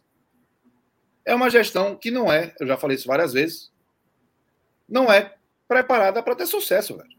E não prepara para ter sucesso. Talvez não saiba nem o caminho para condicionar bem os times para que eles se comportem de maneira digna para ter o sucesso.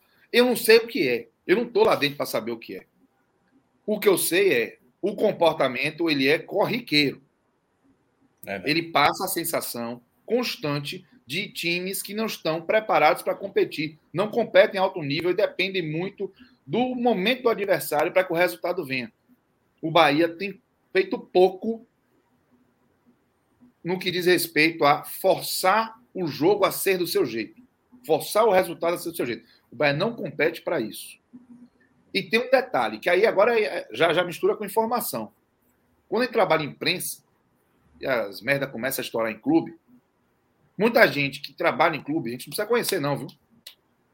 Chega na primeira oportunidade, ou que vê que bate na rua, que, que pega o celular na mão de alguém que você não sabe quem, manda uma mensagem: pô, velho, tá foda lá no Bahia. É, tá foda o quê? E aí reclama. E aí é, é, diz que tá ruim, que não olha nos olhos, que quando teve atraso de 13 terceiro não teve ninguém. Bahia só foi pagar o 13 terceiro em 2021, de 2020, em agosto de 2021. Nesse período, segundo alguns funcionários, ninguém do clube chegou para dizer, ó oh, amor, tá atrasado, mas a gente vai pagar. Tá atrasado, mas vai demorar. Não. Simplesmente não entrou e foda-se. Então, você vai juntando peça aqui, evento aqui, evento, manifestação aqui, manifestação ali. Você chega à conclusão, tranquilamente, de que falta gestão de pessoa no Bahia. Aí, evidentemente, como eu sou carne de pescoço, eu procuro três, quatro pessoas com no Bahia. Você acha que falta gestão de pessoa no Bahia? Acho. É, o ambiente é bom, não? Uma merda. E agora que você está vivendo demissão, ficou pior. Esse é uma merda, não é porque começou a demitir agora, porque teve que readequar o tamanho do clube, não. Era antes. Já era antes. Não, tá pior agora porque já era ruim antes. Se você não cuida de pessoa, fodeu. Desculpe meu francês. Qualquer atividade que envolve gente, as pessoas precisam ser prioridade. Pessoas felizes trabalham melhor. Então, se o Bahia não sabe executar o básico, é por isso que eu mudei muito o meu conceito em relação a Guilherme Berentani. Eu posso tratar Guilherme Berentani como um bom empreendedor, mas eu já não sou capaz de dizer que Guilherme Berentani é um bom gestor, porque um bom gestor enxerga. Enxerga e faz mudança. E, a sensação é que o Bahia está embicado, ó, descendo a ladeira, lambendo o asfalto rumo ao muro. Um gestor não, não permite isso acontecer, um bom gestor. O empreendedor ele é o que abre o caminho. O bom gestor, ele pavimenta o caminho que foi aberto. Se você tiver um bom empreendedor, ser um bom gestor, o empreendedor abre o caminho e depois fecha, enche de mato. E ninguém mais vê. E ainda fica perdido lá na frente. Então, é um Bahia que hoje só repetiu roteiro que a gente já viu em outros momentos. Não é uma derrota do ponto de vista prático na Copa do Nordeste, trágica, danosa, tá fora. Não é. Dá para recuperar. Já ganhou um jogo fora. Mas é um time que não pode se dar o luxo de ficar criando agenda negativa por besteira, pô. Jogo caiu do, no colo. Caiu aqui no colinho, ó. Cuida dele, embala para dormir e vai ter uma noite de sábado tranquila, pô. Nem isso sabe fazer. Então, aí vai ter que abanar o carvão molhado, vai ter que tomar calor de torcedor, vai ter que colar fora fulano, fora Beltrano, porque é muita incompetência junto aí, paciência. Aí agora é, é, é o famoso Dê seus pulos. Não está sabendo fazer o básico, pô. Dê seus pulos. Aí vai, vai ter que lidar com Hein? Eu me acabo de rir com, com essas suas referências. Abanar, carvão molhado é muito bom. Não, é, vai. Não, e, e assim, voltando ao jogo, só para falar, o Atlético não tem nada com isso. Viu lá a oportunidade, jogou para isso também. fez o, o, o que estava realmente precisando, que era vencer, estava com muito mais vontade. Você viu, olha, eu estava lá na transmissão, Sim. eu estava na beira do gramado, dava para ver a diferença do, da importância do que, do que era esse jogo para os jogadores do Atlético, do que aparentava ser para os jogadores do Bahia. Achei o resultado justo para o que foi o jogo. E eu acho, de repente, que é, significou muito mais para o Atlético. Eles foram com muito mais vontade. O Bahia vai precisar achar essa vontade. É. É, é, eu, eu... Eu, só para complementar nisso aí, é, e eu digo com propriedade, né? Quando eu vejo um jogo do São Paulo, eu cheguei a falar, eu cheguei a twittar isso na semana, quando o São Paulo perdeu o jogo para o Bragantino. Teve chance de matar o jogo e acabou tomando a virada no final. E, e, a, e tem hora, e tem hora, eu cheguei a falar isso com o Cardoso no ano passado. Teve jogos assim que eu vi do Bahia que parece quando eu estava vendo o jogo do São Paulo, um time sem alma, velho, sabe? Parece que o clube vendeu a alma de, de sabe, de aquela coisa de ser o Bahia. Eu sou Bahia, velho. Aqui é Bahia, sabe? E parece uma coisa assim, não, a gente é Bahia aqui, entendeu? E, e sabe, aqui jogar. você olha o jogo, um comodismo, sabe? Eu, eu lembro de um, de um jogo, é, acho que foi Fortaleza e Bahia, 2020. O Rogério Ceni tinha acabado de sair do Fortaleza. Dois um jogo horroroso do Bahia. O Bahia venceu o jogo. O Bahia venceu o jogo. Mas uma nada. partida. Tem uma hora que eu falei assim, cara, o Fortaleza, se ele quiser, ele vence esse jogo. Porque o Bahia não estava nem aí. Mas foi lá e aí tinha Gilberto, fez gol e tal. Mas é, é um pouco isso. Eu, eu, olho os jogos do Bahia, é uma displicência, um comodismo, sabe? É. O Atlético, só vocês saberem, o Atlético não está privilegiando a Copa do Nordeste. O Atlético tem como objetivo o Campeonato Baiano. Olha que parece isso incoerente isso, mas está é, tá muito claro. Claramente, e, é. e, tem um motivo muito. E a lógica está clara. Claro, o Campeonato é Baiano é o que garante o calendário do Atlético. Então, Exato. assim, o Atlético hoje chegou a pensar em poupar, só não poupou hoje. O Agnaldo Lins só não poupou o jogador hoje, porque não teve o jogo do meio de semana contra o CRB, porque teve surto de Covid no CRB. Mas ele não fez um trabalho na sexta-feira. Ele falou: Eu não consegui trabalhar hoje. Eu falei com ele na sexta de noite. Ele: Eu não consegui trabalhar hoje porque caiu dois pés de chuva lá na, em Alagoinhas, aqui em Alagoinhas, ele estava em Alagoinhas, e o gramado pesou de, uma forma que não tinha condição de fazer o treino e o jogo ficar num campo bom para amanhã. Então, não deu para treinar. E esse time, ainda assim, conseguiu se mostrar organizado e fazer com que o 2 a 1 tenha uma lógica muito, muito clara. Ele foi um 2 a 1 justo para o que foi o jogo, mesmo com o Bahia recebendo todas as oportunidades de conseguir um resultado no contexto do jogo. Vamos lá. É, quero saber quem, quem foi bem e quem foi mal. E se você puder também, Cardoso, como você assistiu o jogo, é, colocar seus destaques positivos e negativos também em relação ao Atlético de Alagoinhas. Massa. O Atlético de Alagoinhas, eu vou ficar positivamente com o Dionísio, para mim foi o melhor. É, o Fábio Lima, apesar de ter falhado no lance, fez três defesas da Zorra, porque teve uma de Ronaldo no primeiro tempo, que ele conseguiu no contrapé evitar o gol do Ronaldo. E esses dois é, foram muito bem. Olha, o, o Matheus lateral esquerda, porque ele saiu, mas ele fez um jogo também interessante. O Matheus lateral esquerda. Esses três para mim foram bem. O Lucas foi mal. Ele, para mim, é um destaque negativo. Tanto que foi expulso. É, tanto que foi expulso. E assim, eu tô na dúvida do Mira, porque o Mira perdeu um gol que não devia perder, dois gols que não devia perder, né? de cabeça e um de que ele chegou a driblar. Mas eu seria pesado é, credenciar assim Miller como um destaque negativo, porque de alguma forma ele contribuiu para que a gente tivesse a percepção de que o Atlético estava mais próximo do gol na maioria do jogo. É, eu achei que o Gabriel Esteves também não foi bem. Pronto. Vou ficar com o Lucas e um pouco mais distante. O Gabriel Esteves se movimentou muito, mas não criou. No Bahia, Rapaz, alguém bem no Bahia, eu vou lá. Luiz Henrique entrou bem. O Daniel entrou bem. O Daniel entrou bem. É, não tenho assim mais alguém que eu me sinta confortável para destacar. É, Fabrício Lima.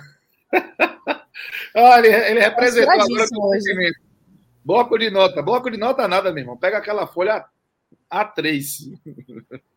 Porque tem, tem coisa para escrever. Mas falando sério ali, para a gente não sair botando o time todo do Bahia no bolo, Gustavo Henrique e Ignacio, meu amigo, que drama, viu? Que zaga assustadora. Aí. Porque é, desempenho irregular, desempenho inseguro. O Gustavo Henrique, então, perdeu umas duas ou três bolas é, no alto para jogadores que têm estatura muito menor por falta de, de, de posicionamento, de enfim. William Maranhão não gostei. Miquel eu não gostei. É, Marco Antônio foi mal. Raí e Cirino, só não estou botando aqui na lista, porque participaram do gol. Mas, ah, beleza. Se o gol for um critério que a gente questione, eles não jogaram bem a partida toda. Não foram bem. Então, muita gente não foi bem no Bahia.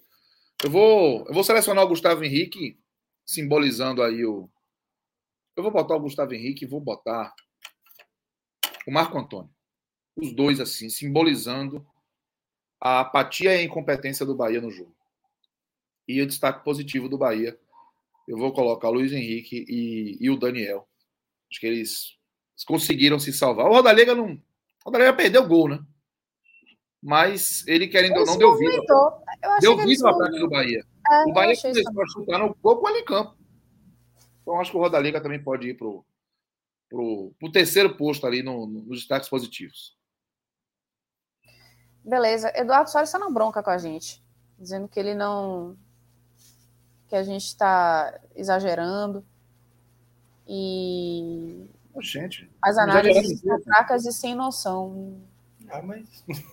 Ok, opinião mas, sua. eu achei a sua é. análise sem noção. Eu a achei vontade a do... É, não, até assim, falar... é, tem um direcionamento, assim, o que, o que, que tá errado, assim, o que, que você estaria... É, teria algo para acrescentar? O que, que você está achando que está. É, porque assim. Eduardo, estamos esperando ele se manifestar para explicar o que, é, ele achou. Porque assim, você tem todo o direito de achar, enfim, a opinião da gente. Primeiro, é uma opinião, não é uma verdade, é certo? Então, fique, fique, tranquilo que não é a fala do Cardoso, a minha, da Ajude, quem quer que seja que participe aqui, que vai mudar a situação. É uma análise, é um ponto de vista. Você pode pensar diferente. E, aliás, a gente até recomenda que você se você discordar, você coloque a sua opinião. Porque quando você coloca apenas o fato de, meu Deus, que opinião idiota, imbecil, fala merda e tal, o que é que isso acrescenta, entendeu? Na prática, a gente nem sabe o que é que você está. É, em que ponto está se apegando, entendeu? É. E talvez Não, você pontuasse aquilo que você um quisesse falar. Na... eu acho, eu acho que vale mais aqui. a pena, entendeu? Então fica, fique à vontade para discordar à vontade, mas eu acho que foi mais interessante você colocar Fazer o que é que você específico. pensou, né? Que aí eu acho que acrescenta Como, mais. Por exemplo, na, na parte anterior da live, quando a gente estava falando sobre Fortaleza e Ceará, Isso. houve uma discussão até acalorada sobre Pikachu, né? Se estava, se não estava Sim. impedido, a gente dizendo por que estava, por que não estava, não sei. Ok, é, tem gente que acha que estava, tem gente que acha que não estava, e você diz o porquê e, e debate-se. É, e, e, eu sou bem favorável a isso. É, enfim, é, eu vou deixar até. É, Fabrício está inspiradíssimo. Eu queria até trazer uma coisa que ele falou mais cedo, que não foi no Superchat. Tá, tá, que, tá isso, era até a, a, última que eu ia dizer, porque eu achei que realmente foi a, a foi a, o que resumiu.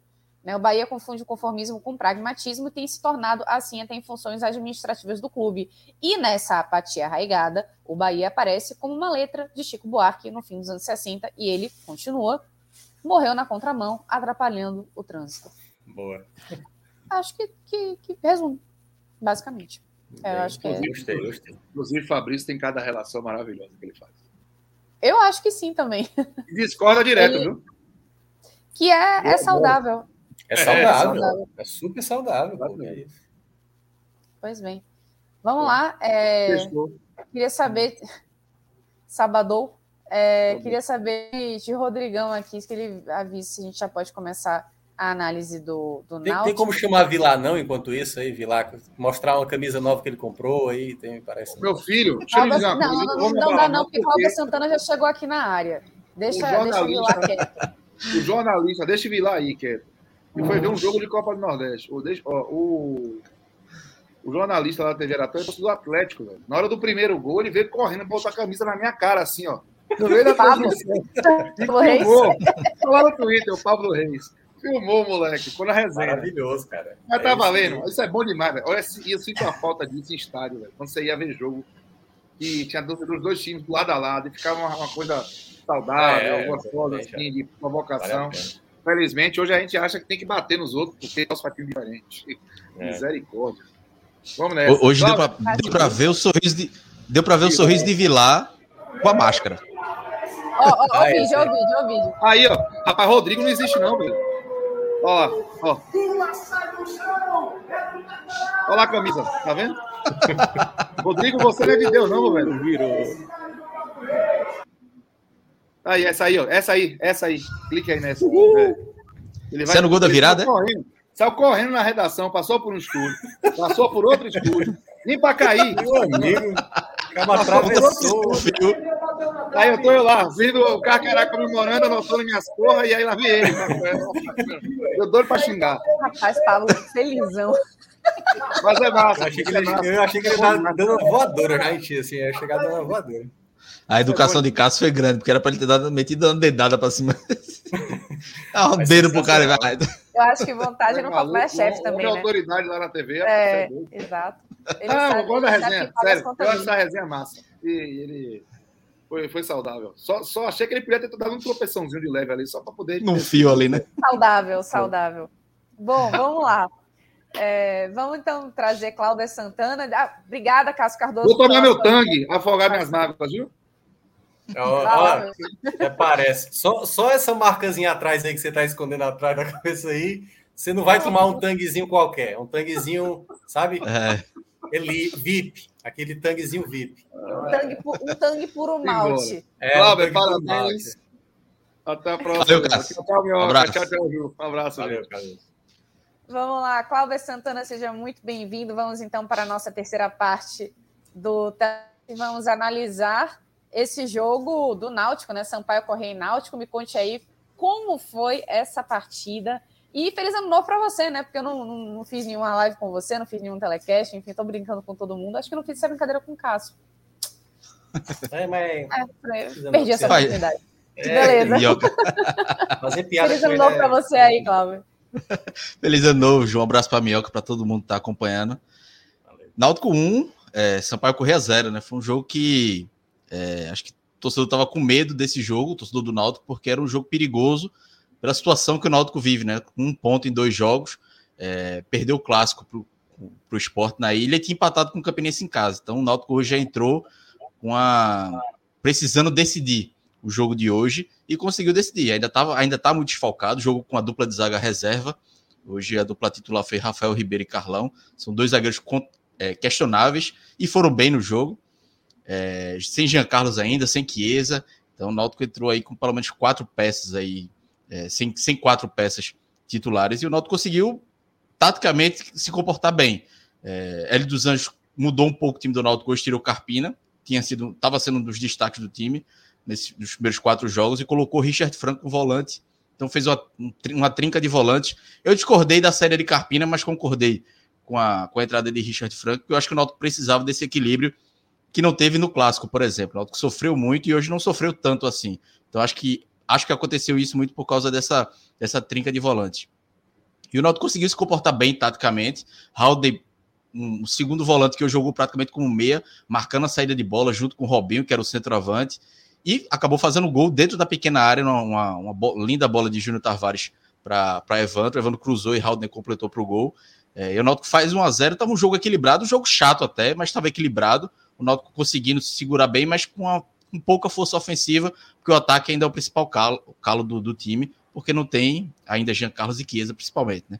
Então o Náutico sofreu um pouquinho, mas conseguiu fazer 1 a 0 e aí vira o jogo no segundo tempo, aí foi um pouquinho mais de sofrimento, porque o Náutico recuou, é, o Sampaio ficou mais tempo com a bola, mas entrou pouco na área. Ele teve uma cobrança de falta perigosa e mais jogadas ofensivas é, de bolas paradas. E aí assustou. Lucas Perry tinha feito uma grande defesa no primeiro tempo, no chute de fora da área. No segundo tempo fez outras duas grandes defesas. Foi, foi um dos principais destaques do Náutico. É, o Náutico sofreu um pouquinho. O Hélio até demorou muito para substituir. Foi mudar quase 30 minutos do segundo tempo. É, mudou, mas o time não melhorou tanto ofensivamente. Entrou o Júnior Carpini, entrou Pedro Vitor. Depois ele colocou o Vagninho, mas o time é o Sampaio já estava muito no campo de ataque, mas também faltou um pouquinho de qualidade para o Sampaio. Eu acho que fosse um time, é, por exemplo, se fosse um Fortaleza, um jogo mais. Até o próprio Bahia mesmo, o Náutico teria sofrido um pouco mais, porque são adversários melhores do que o Sampaio é, foi hoje. Mas o Náutico, é, se não fez um grande jogo técnico, fez um, teve um comportamento tático legal, conseguiu se estruturar. O time estava é, tava pecando nessa parte tática de compactação, sofrendo muito na defesa. Hoje o Náutico conseguiu se organizar mais e por isso conseguiu ser eficiente e vencer. Então acho que é, foi um ponto de evolução que o Náutico teve. Ainda precisa melhorar muito, principalmente na parte técnica. Vai melhorar com Jean Carlos e Chiesa e, e a dupla de zaga que é João Paulo e Camutanga, mas pelo menos já tem um desenho tático aí com esses três volantes. Eu acho que na terça-feira até tinha tweetado dizendo que o time ideal do Náutico passava por, por esses três volantes, Haldney, Djavan e Richard Franco, mais Jean Carlos, Chiesa e Leandro Carvalho. Hoje esse meio campo, parte desse meio campo já entrou em campo e deu mostras de que deve funcionar. Hoje funcionou. Com a entrada de Jean Carlos, o time ganha qualidade ofensiva. Então, talvez aí, não sei se Hélio vai abrir mão dos pontas ou se bota Jean Carlos para ficar um pouco mais pelo lado. Enfim, não sei ainda como ele vai resolver isso, mas é, a, a, situação do Náutico, o desenho inicial do Náutico para o começo de temporada, do time ideal, que, que ainda está longe de ter grande qualidade técnica, é, é, passa por esse meio campo e com a volta de Jean Carlos e Chiesa, para aí o Náutico conseguir ser competitivo, como foi hoje contra o Sampaio Corrêa. Ô, Clauber, é, ah, nós temos gente nova aqui. Tem, tem, tem. Nosso galã. Me atrasei, mas cheguei. Ah, coisa boa. Boa noite, boa noite, Rodolfo. Vamos lá. Eu queria saber também de vocês, é, aproveitando aqui que o Rodolfo já chegou. É, ok, está começando, né? Mas o, o, resultado chegou. Até que ponto isso pode ser aquele aquele ingrediente que foi o que Cardoso falou, né? Com, em relação ao Bahia. Você precisa de um resultado positivo para ter paz para trabalhar. Né? Isso não aconteceu com o Bahia no, no, jogo de hoje, mas de repente acontece com o Náutico. É, no que, que isso pode ser importante para as próximas partidas e para uma consolidação aí de um trabalho mais, pelo menos, feito em paz, digamos assim? É, Ju, eu acho que de fato o Náutico chegou nesse jogo com uma pressão, né? Essa pressão ela estava tão associada a essas limitações que Clauber mencionou de jogadores indisponíveis, é, jogadores fora do, da sua melhor condição, que a conta para o jogo de hoje era voltar com pelo menos um ponto na bagagem. O Náutico não entrou com obrigação de vitória, porque é muito difícil você falar uma obrigação com um time tão precário, né? um time tão desfalcado. É, e a conta era essa, era pontuar e torcer para uma combinação de resultados que permitisse ao Náutico chegar para o, o, confronto da quinta rodada, ou seja, depois do jogo de Fortaleza, porque esse é um jogo também que você não consegue, é, por, por, ser em casa, obviamente, o Náutico chega com uma perspectiva melhor, até por estar menos pressionado, mas não é um jogo que você diz que o Náutico é o favorito diante de um Fortaleza nesse patamar. Então a ideia era o Náutico chegar na quinta rodada vivo para fazer seu dever de casa é, nos jogos fáceis, mais acessíveis que tem na ter, que são Sergipe e, e me, me, foge agora o outro, tem um jogo fora com o CSA e por último o Globo, né? Confrontos teoricamente mais fáceis. E essa vitória, ela deixa o Náutico muito tranquilo, porque independente do que acontecer no sábado, no, nos aflitos, no confronto com Fortaleza, né? nas últimas duas partidas no agregado, o Náutico tem um, um, uma defasagem aí numa, por 6 a 1 com Fortaleza, né? Foi 3 a 1 em 2019, 3 a 0 em 2020, então tá bem nítido a, a discrepância.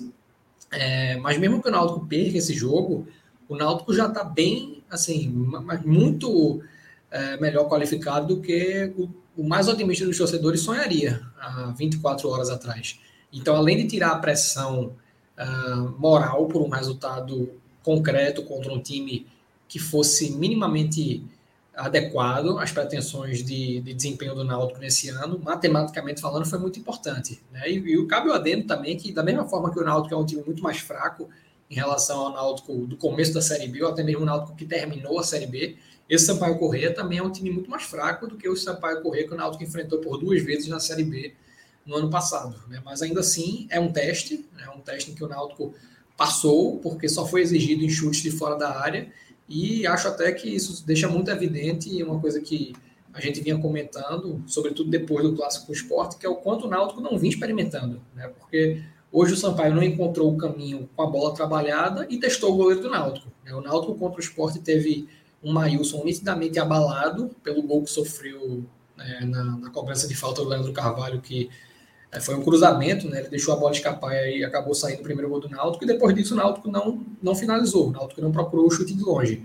Então, nesse contexto, né, de, de um Náutico que se defendeu bem, soube quando e como atacar e conseguiu suportar a pressão, a soma dos fatores né, matemáticos e, sobretudo, moral, nesse sentido é, da tranquilidade que o time ganha para uma semana com dois jogos, meio, em meio a uma maratona, é, o resultado não podia ser melhor.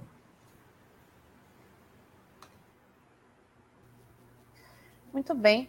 É... O que, e o que, que isso. Como é que posso transformar essa pergunta numa coisa assim mais. É, isso já pode dizer que a gente tem uma cara aí do Náutico de 2022, já diferente do Náutico de 2021. É, e, e, assim, traçando isso de uma forma positiva, ou é algo que a gente ainda não, não tem mais como.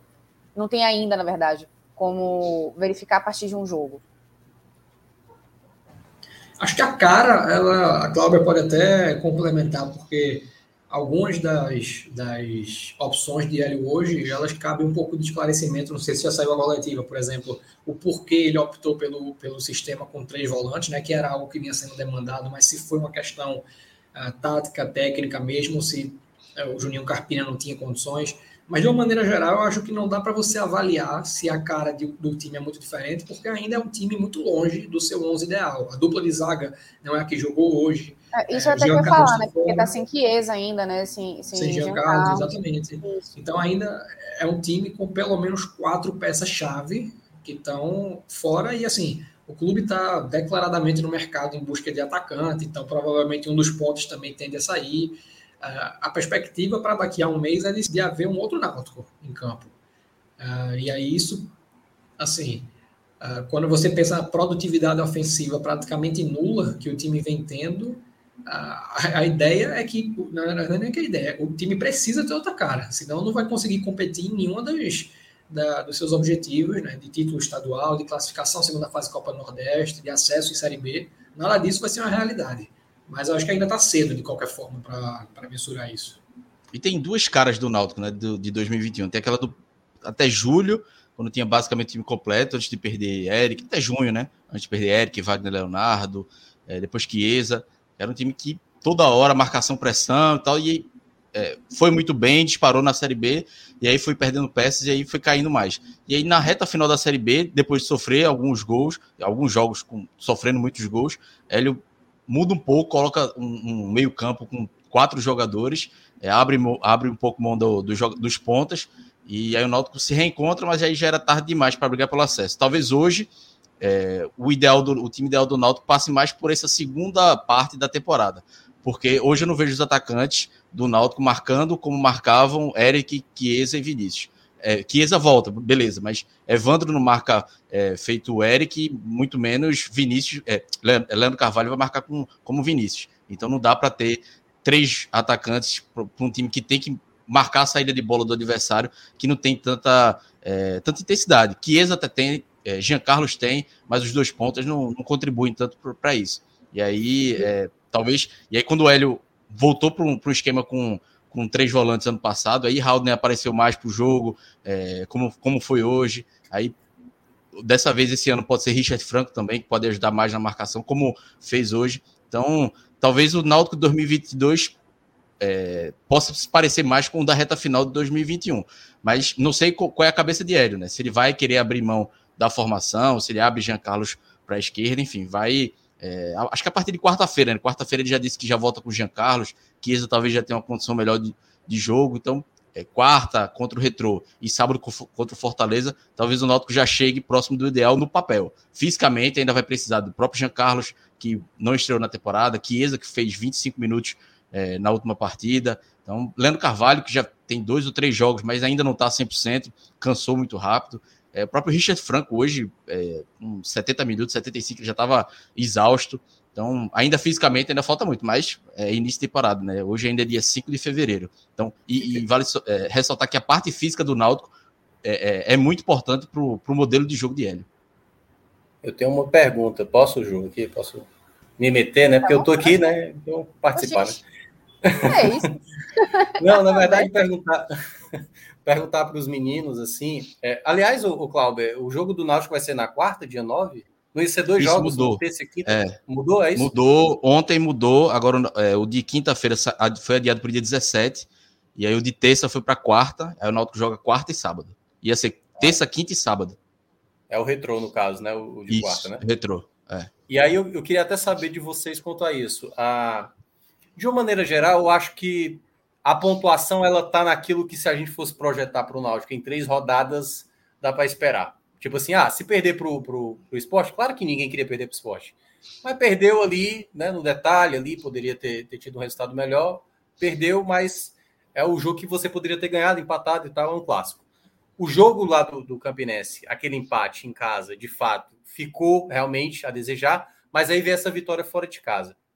E eu pergunto para vocês: esses dois jogos que virão pela frente, esse meio de semana contra o Retrô, e aí vem o, o duelo contra o Fortaleza. Eu vejo como jogos assim que vai pedir um time concentrado, porque é, como é esse começo de temporada, e a gente tinha falado da análise ali antes de começar a temporada, eu cheguei a falar que, na minha avaliação, quem corria o primeiro risco dos técnicos ali, dos sete que a gente mencionava, o primeiro, assim, a, a talvez, por ter uma perspectiva de baixa na, no final da temporada passada, seria exatamente o, o, o Hélio, né? E aí eu queria saber de vocês isso. Esses dois jogos que virão, quais são os resultados, as cascas de banana que que isso pode dar uma pressão maior no Hélio, por exemplo, uma não vitória contra o Retrô, uma derrota em casa para o Fortaleza, se isso faz parte da, digamos, dos resultados, ou no caso, e aí no caso, isso estou considerando que o pior cenário, né? Não ter vitórias nem contra Retrô e nem contra Fortaleza. Isso gera um efeito, já começar realmente a uma pressão em cima do Hélio, de, de, do fato dele sair de fato, não é só a pressão em si, mas a ponto se ele não vencer o Fortaleza em casa, dado que não vence o retrô, a ponto de sair, ou no caso, e aí já trazendo o cenário positivo, a mudança de chave necessária, que aí é o que? Conseguir, pode até ser um empate lá contra o retrô, e conseguir um empate contra o Fortaleza, ou, na melhor das hipóteses, uma, uma desses, dois jogos, uma vitória, porque, é, claro que contra o retrô ele é favorito, mas contra o Fortaleza, imaginar um empate, ou até mesmo vencer o Fortaleza, é quase como sair de uma certa pressão inicial para um momento, opa, esse time pode realmente é, dar uma liga. E aí, novos nomes que estão hoje no elenco podem acabar agregando. O que, é que vocês pensam sobre essa semana até o próximo sábado de determinados resultados e como isso pode influenciar internamente no Náutico, obviamente, no Hélio dos Anjos? Ô, ô Minhoca, só uma coisa aqui. Você falou é, num resultado ruim, no, no, pior resultado possível, e não ter vitória no, nesses dois próximos jogos. Na verdade, existe uma outra possibilidade, pior ainda, né? De ter duas derrotas. É, não, é isso, é. É. é que assim, é, isso aí eu já acho que seria, aí sim, de repente seria uma coisa mais, mais definitiva. É, definitiva ainda, ainda é cedo. Não, é porque assim, eu acho que você dá um, um, um tom de, de é, do drama, né? Eu acho que você não, não ter vitórias, empatando as duas, ou perdendo uma, empatando a outra, seria de uma forma, mas perder as duas aí, de repente, seria é, não, uma, uma acelerada. É eu coloquei mal, por exemplo. É porque se eu considero o empate para o Fortaleza na perspectiva hoje do Náutico, eu acho que dependendo do contexto do jogo, obviamente, o empate pode até. Opa, empatamos com Fortaleza. Né? Fortaleza fez investimento pesado. Então eu acho que vai depender muito do contexto. Mas eu, eu, queria saber mais dos meninos, era isso, era mais. Porque todo mundo no começo de, de, de, de temporada tá assim, sabe? Todo mundo já quer ver resultado e tá todo mundo no início de formação de time, de preparo físico e tudo mais. Mas eu queria saber era isso. Essa, essa próxima semana que virá, os próximos dois jogos, retrô fora de casa, depois receber o Fortaleza, o quanto, dependendo dos resultados, isso impacta positivamente a ponto de trazer o resultado e a confiança, e o quanto isso negativamente pode ser algo tão danoso a ponto de talvez até o Hélio ficar muito ameaçado de perder o carro. Antes de vocês falarem, muito obrigada aí, Rodrigo. Olha aí. Olha o homem aí. Porra. É, global, a volta dos que nunca se foram global, de fato, né? A gente tá com a Bora, bora. Entra aí, João. Entra aí, João. Tá fazendo nada, mesmo. Tá tomando um. Entra aí. Vem embora falar do jogo Beijo, que tu viu. João. Beijo, Grilo. Pronto, Clauber, Rodolfo, tá aí com vocês. Quer começar, Rodolfo? Quero, porque na verdade eu acho Mas... que no, novamente tu, tu tem a condição de contextualizar o que eu vou dizer é, para assim até afirmar se a minha visão está certa ou errada. É, começando pela, pela questão de Hélio Minhoca, eu acho que em qualquer cenário, assim, a não ser que o Náutico tivesse resultados sucessivamente desastrosos e, de, com, e com nenhum desempenho, assim, de, resultados realmente vexatórios com nenhum desempenho em campo para fazer Hélio balançar, por dois motivos. Né? O primeiro aqui, no estadual, o objetivo do Náutico é classificar entre os dois primeiros, porque aí ele já vai direto para a semifinal. Né? A partir do terceiro lugar, você ainda tem uma fase, umas quartas de final para jogar. É, e aí, considerando que o esporte já perdeu um jogo para o Retro, o Náutico teoricamente tem uma vantagem. Está empatado com Santa Cruz, né, ali, que também tem duas vitórias, mas considerando que são duas vagas, o Náutico já tem uma vantagem. É, e mesmo que empatasse, é, não estaria num cenário tão desastroso, porque ainda tem dois clássicos para jogar. É, então, o jogo do Retro não vejo tanto peso. E no caso do Fortaleza, aí sim é um jogo que, que interessa ao objetivo imediato do clube, e o objetivo imediato do clube, nesse primeiro, nesses primeiros desafios de, de fevereiro, é recuperar essa vaga da Copa do Nordeste consolidada para o clube, para o Náutico não passar a ser realmente irrisório na competição, né? Porque são pouco, só é uma classificação apenas nessa, nesse retorno. A gente já falou exaustivamente disso aqui. É, e assim, o Náutico vai estar tá invariavelmente, dificilmente não vai estar na semifinal do Pernambucano, quer classifique diretamente ou não. Né? Já na Copa do Nordeste precisa realmente consolidar essa recuperação que começou hoje. E tem também o, o ponto que essa diretoria do Náutico ela é resistente na troca de treinadores, né? Assim, os recordes de manutenção de técnico, não digo nem de começar uma temporada e terminar, mas o recorde de manutenção é, de, de, de, meses sucessivos, os dois, né, na, desde o início do século XXI, são dessa, dessa gestão que está no clube desde meados de 2017, que são justamente o Márcio Goiano e depois o Gilmar Dalpozo. É, tá, se você pegar a, a, contagem de quando foi contratado e quando saiu, o Dalpozo está à frente, mas como teve a pandemia cortando, né, o tempo útil, o Márcio Goiano está na frente. É, então eu acho que independente do que aconteceu, o Hélio vai estar estável no cargo. Agora, quando você pensa em como vai ser a preparação, e aí é que justamente eu queria o feedback de Clauber, enxergo eu tá, que o jogo contra o Retro ele tem que ser o laboratório para o jogo com Fortaleza. O Náutico joga em casa, né, então o Retro, independente da formação, tende a vir com a proposta baseada no favoritismo do Náutico. É, e aí você tem jogadores extremamente desgastados, né? o Náutico cansou hoje, não tem banco suficiente para manter o nível e os titulares cansaram naturalmente. Então é você recuperar quem precisa tanto de quem precisa ser poupado quanto quem precisa de minutos em campo. Então, Jean Carlos e Chiesa, para mim, deveriam ao menos começar o jogo para não chegar contra o Fortaleza numa possível titularidade inédita na temporada. Né? Tem que chegar mais quente, não pode chegar tão frio assim. Então, se não for para começar como titular, que os dois entrem pelo menos no intervalo ali para já chegarem no jogo com Fortaleza com algum ritmo de jogo. Então eu enxergo dessa forma. O jogo contra o Retro, o Náutico obviamente tem uma obrigação de vencer, mas não cumprir essa obrigação não, não, não é uma tragédia é, na, na, lógica do campeonato. E o jogo com Fortaleza é um jogo para o Náutico pontuar. Né? Se a vitória vier, excelente, porque aí deixa a classificação muito bem caminhada, considerando que o Náutico ainda vai ter outros dois jogos, outros dois jogos não, né? Mais dois jogos, e esses sim muito acessíveis em casa, além de um jogo contra o Globo fora, uma outra partida fora com o CSA. Então tem uma quantidade razoável de jogos e o time teria ali já sete pontos somados, caso vencesse Fortaleza. É, mas é um jogo para pontuar. Né? O objetivo do jogo do, do, do Náutico contra o Fortaleza é não perder o jogo, né? sobretudo, quando, como eu falei, quando você considera o agregado dos dois últimos, e aí as bases do, do, de um, do último confronto para cá nem são tão diferentes assim. É, né? Tem muita, muita coisa em comum nos esqueletos dos dois times. Tá? Então, nem acho que Hélio balança, é, e acho que o jogo de quarta tem que servir como laboratório para o jogo de sábado. Se vai ser, aí Cláudio vai atestar ou não.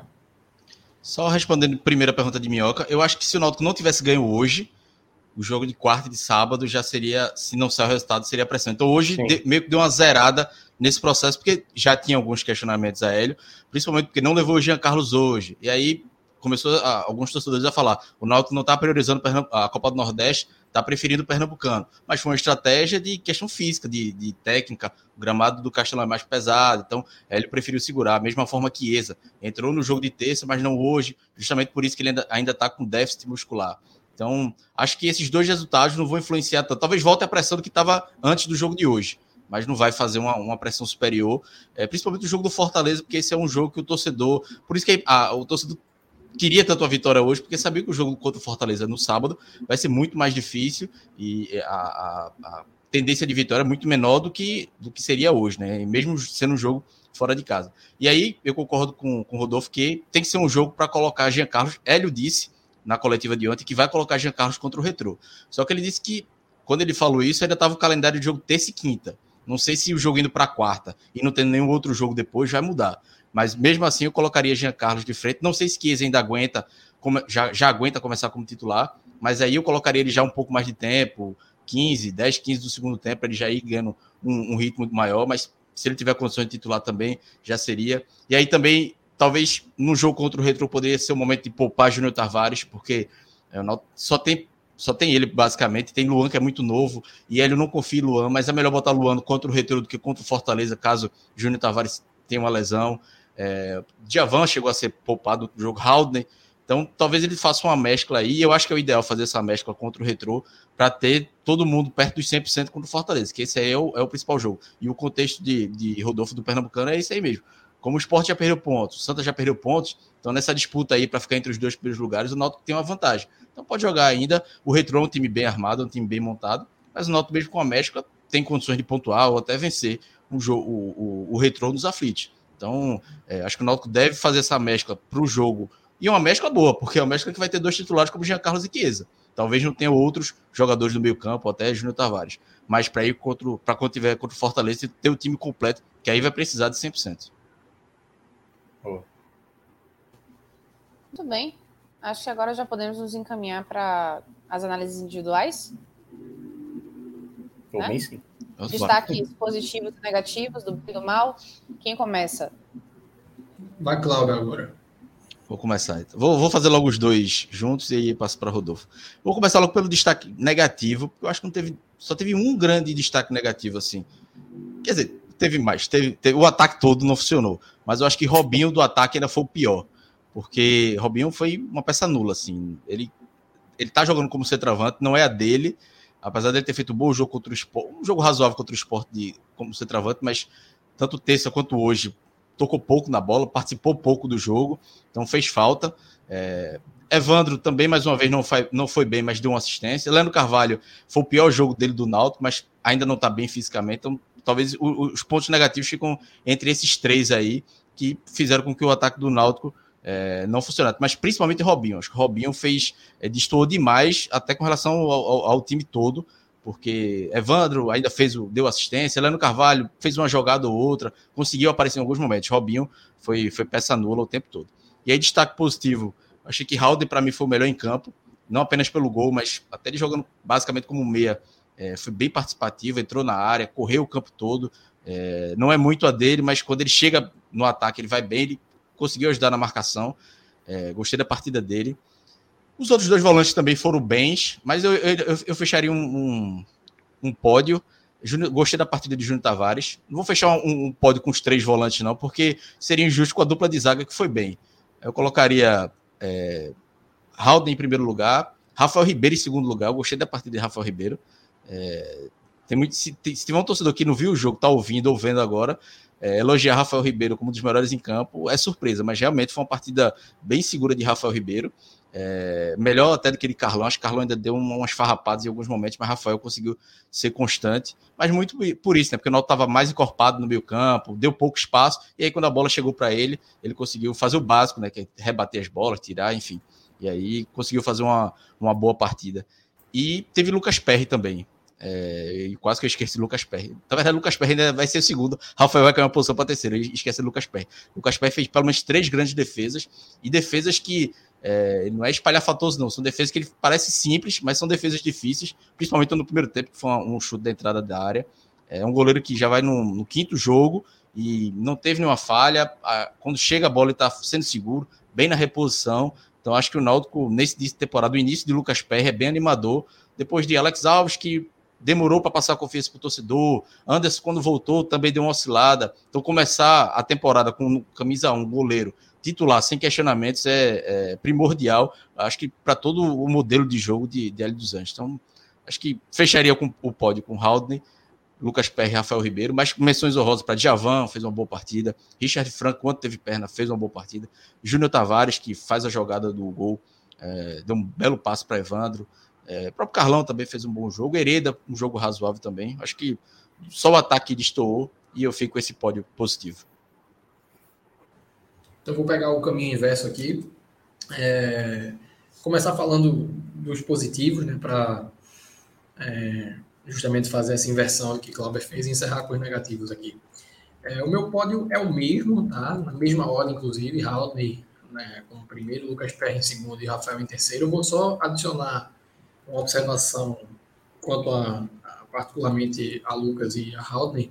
No caso de Lucas Perry, teve um lance que me chamou a atenção, que é nos melhores, eu não vou, não, não me lembro o tempo exatamente, mas nos melhores momentos é exatamente um lance antes do gol do Náutico, que é uma arrancada do Sampaio Correia no corredor esquerdo, né, tem uma, uma, um passe em diagonal, a bola acaba na direita, o jogador do Sampaio finaliza, o defensor do Náutico é, bloqueia o lance, ela sai para escanteio, e o Lucas Perry na jogada, é, no momento que a bola bate no atleta do Náutico e vai escancaradamente para a linha de fundo, né, longe do gol, ele só tira o olho da bola realmente quando ela quica do lado de fora. Né? Eu acho que assim, ficou muito nítido para sobretudo para ele que estava lá no campo, que aquela bola ninguém chegaria nela, a bola ia sair, mas ele só tira o olho da bola quando ela quica fora, né? E é isso que chama a atenção dele. É um cara que está muito ligado nos lances, justamente o que o Cláudio falou, não tem é, não tem defesa espalhafatosa, é um cara muito seguro que se atira quando precisa se atirar, quando não precisa defende é, sem se mexer, né? Só só estica a mão. É um cara assim discreto em campo, né? não tem muita gritaria também, mas justamente por isso, parece ser um jogador extremamente concentrado em todos os momentos do jogo, com a bola no pé, quando precisa deixar a área. É, e assim, tá, tá sendo um atleta que a gente precisa ressaltar isso, porque se critica muito a montagem do elenco do Náutico, e eu acho que continua sendo necessário criticar, mas no caso dele, né, o que a gente fala aqui quando diz que falta criatividade, é, quando diz que não se olha o mercado é, de uma perspectiva mais ampla, né, sem olhar somente ali o nicho de Série B, o Lucas Perry aprova que essa direção poderia fazer isso, porque o Náutico passou uma temporada inteira lutando pela volta de Anderson, se recusando a pensar em alternativas, e o Náutico, assim, se vendo na impossibilidade de pagar o que Anderson queria, foi, olhou o mercado com um pouco de carinho e encontrou o Lucas Perry numa condição muito favorável, um atleta com necessidade de jogar, né, com vontade de jogar e com a base muito boa, tendo passado por uma escola de goleiros razoável, que é a do São Paulo. Então, aí a prova de que se consegue fazer. Né? Com relação ao Haldner, que, assim como o Cláudio, acho que foi o melhor em campo. Primeiro que a movimentação do gol ela é interessantíssima, né? A intensidade que o jogador coloca, ele desacelera ali esperando o passe do Evandro. E eu acho que Hélio teve uma temporada inteira para perceber que poderia fazer isso com o Haldner é, ele, desde o estadual passado, fez gol contra o Santa Cruz, pisando na área, um minuto de jogo. No jogo de ida da final do Pernambucano contra o Sport, ele chegou a fazer um gol também que foi bem anulado, mas ainda assim ele estava lá pisando a área. E isso é uma coisa que a gente já cobrava há algum tempo, né? Haldney é um pouco mais solto para poder fazer isso com mais liberdade.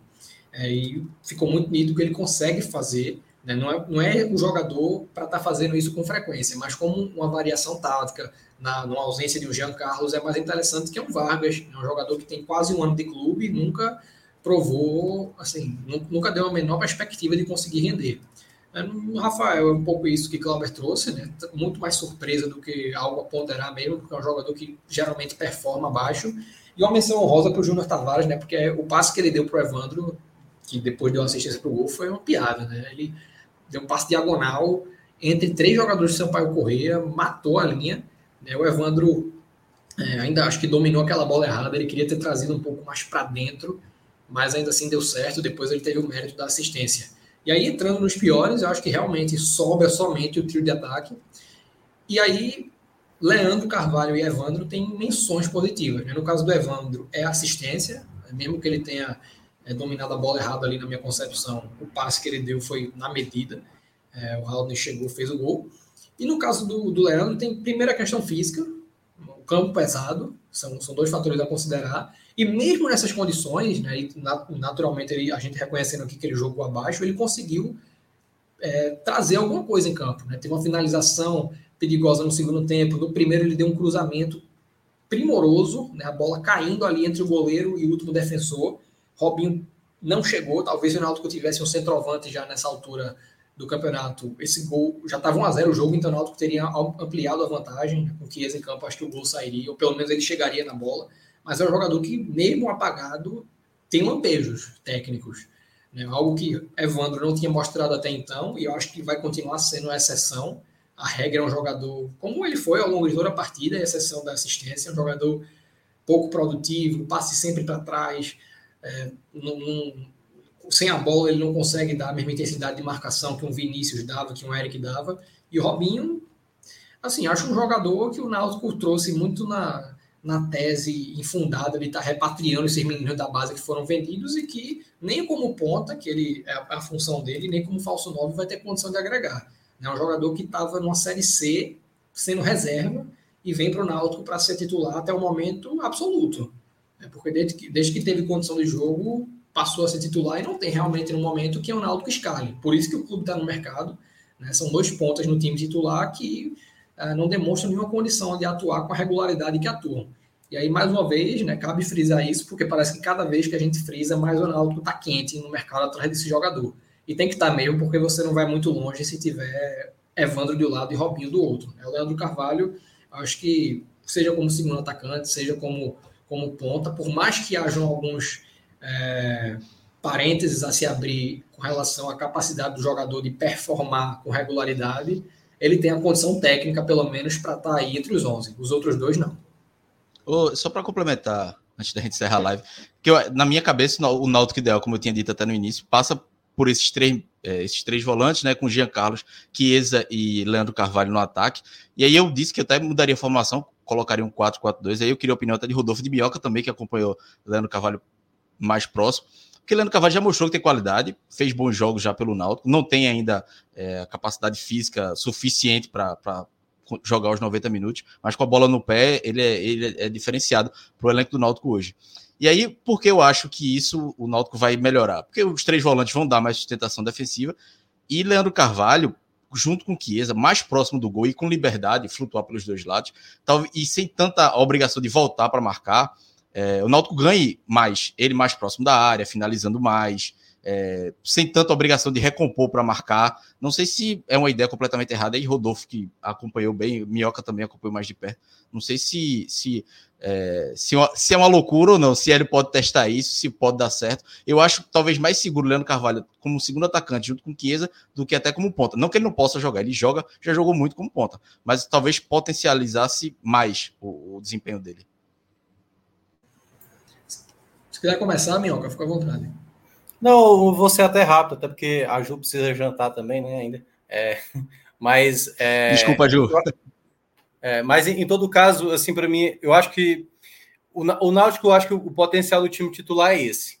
Mas é bom lembrar, né? Ano passado era o time titular ali, estava encontrado, claro, perdeu peças, mas eu acho bom sempre o Náutico tentar ver sempre uma opção para Leandro Carvalho, ver para Chiesa. Não é fácil, assim, não tem dinheiro para também ter a mesma qualidade do time titular, o time reserva.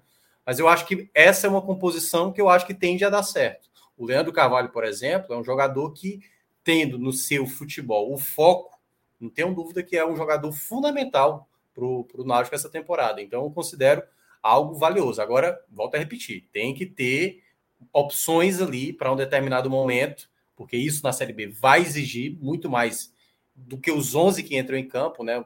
Tem que ter pelo menos ali uns 16 jogadores que você vai trocando e não tenha tanta uma discrepância tão grande do titular para o reserva. Pode, claro que tem que ter, né? Porque o titular é o titular, mas não pode ser tão abismal assim.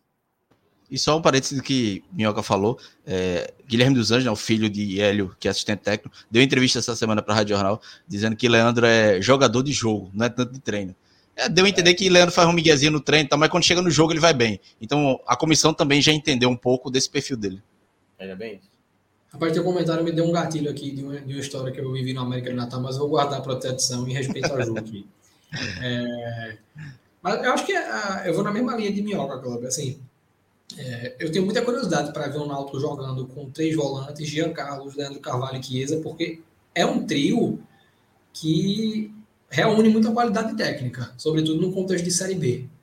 É um trio com a capacidade de diálogo fantástica é, e eu acho que existe também um potencial de rendimento desses jogadores no, na modelação que o Náutico vem jogando desde a temporada passada, né? Com três jogadores, até o Leandro Alberto, por exemplo, mas considerando o que o mercado oferece, o que o Náutico tem condição de pagar e o que tem no elenco de agora, eu acho um risco você se prender a isso, sabe? Porque dificilmente vai vir um ponta para jogar do outro lado no mesmo nível que um dos dois da temporada passada, ou no mesmo nível do próprio Leandro, para não estar tá balizando com relação a, a um ano atrás.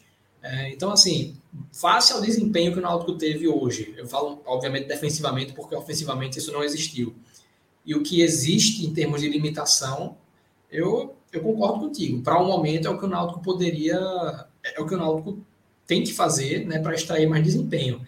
Se o mercado responder de outra maneira e o Náutico conseguisse sobressair, aí, a gente, aí passa a ser plausível o Náutico voltar para essa alteração. O ideal é justamente ter repertório, né? Porque no ano passado foi justamente o fato de Hélio estar muito preso a essa, essa estrutura que fez foi um dos fatores que fez o Náutico cair de rendimento, né? Ele queria improvisar Maciel, que é volante, como ponta pela direita, estava é, sempre buscando um jogador, geralmente fora de seu, de, de seu habitat natural, para fazer uma função, uma, dentro uma função nova, uma posição que não é a dele.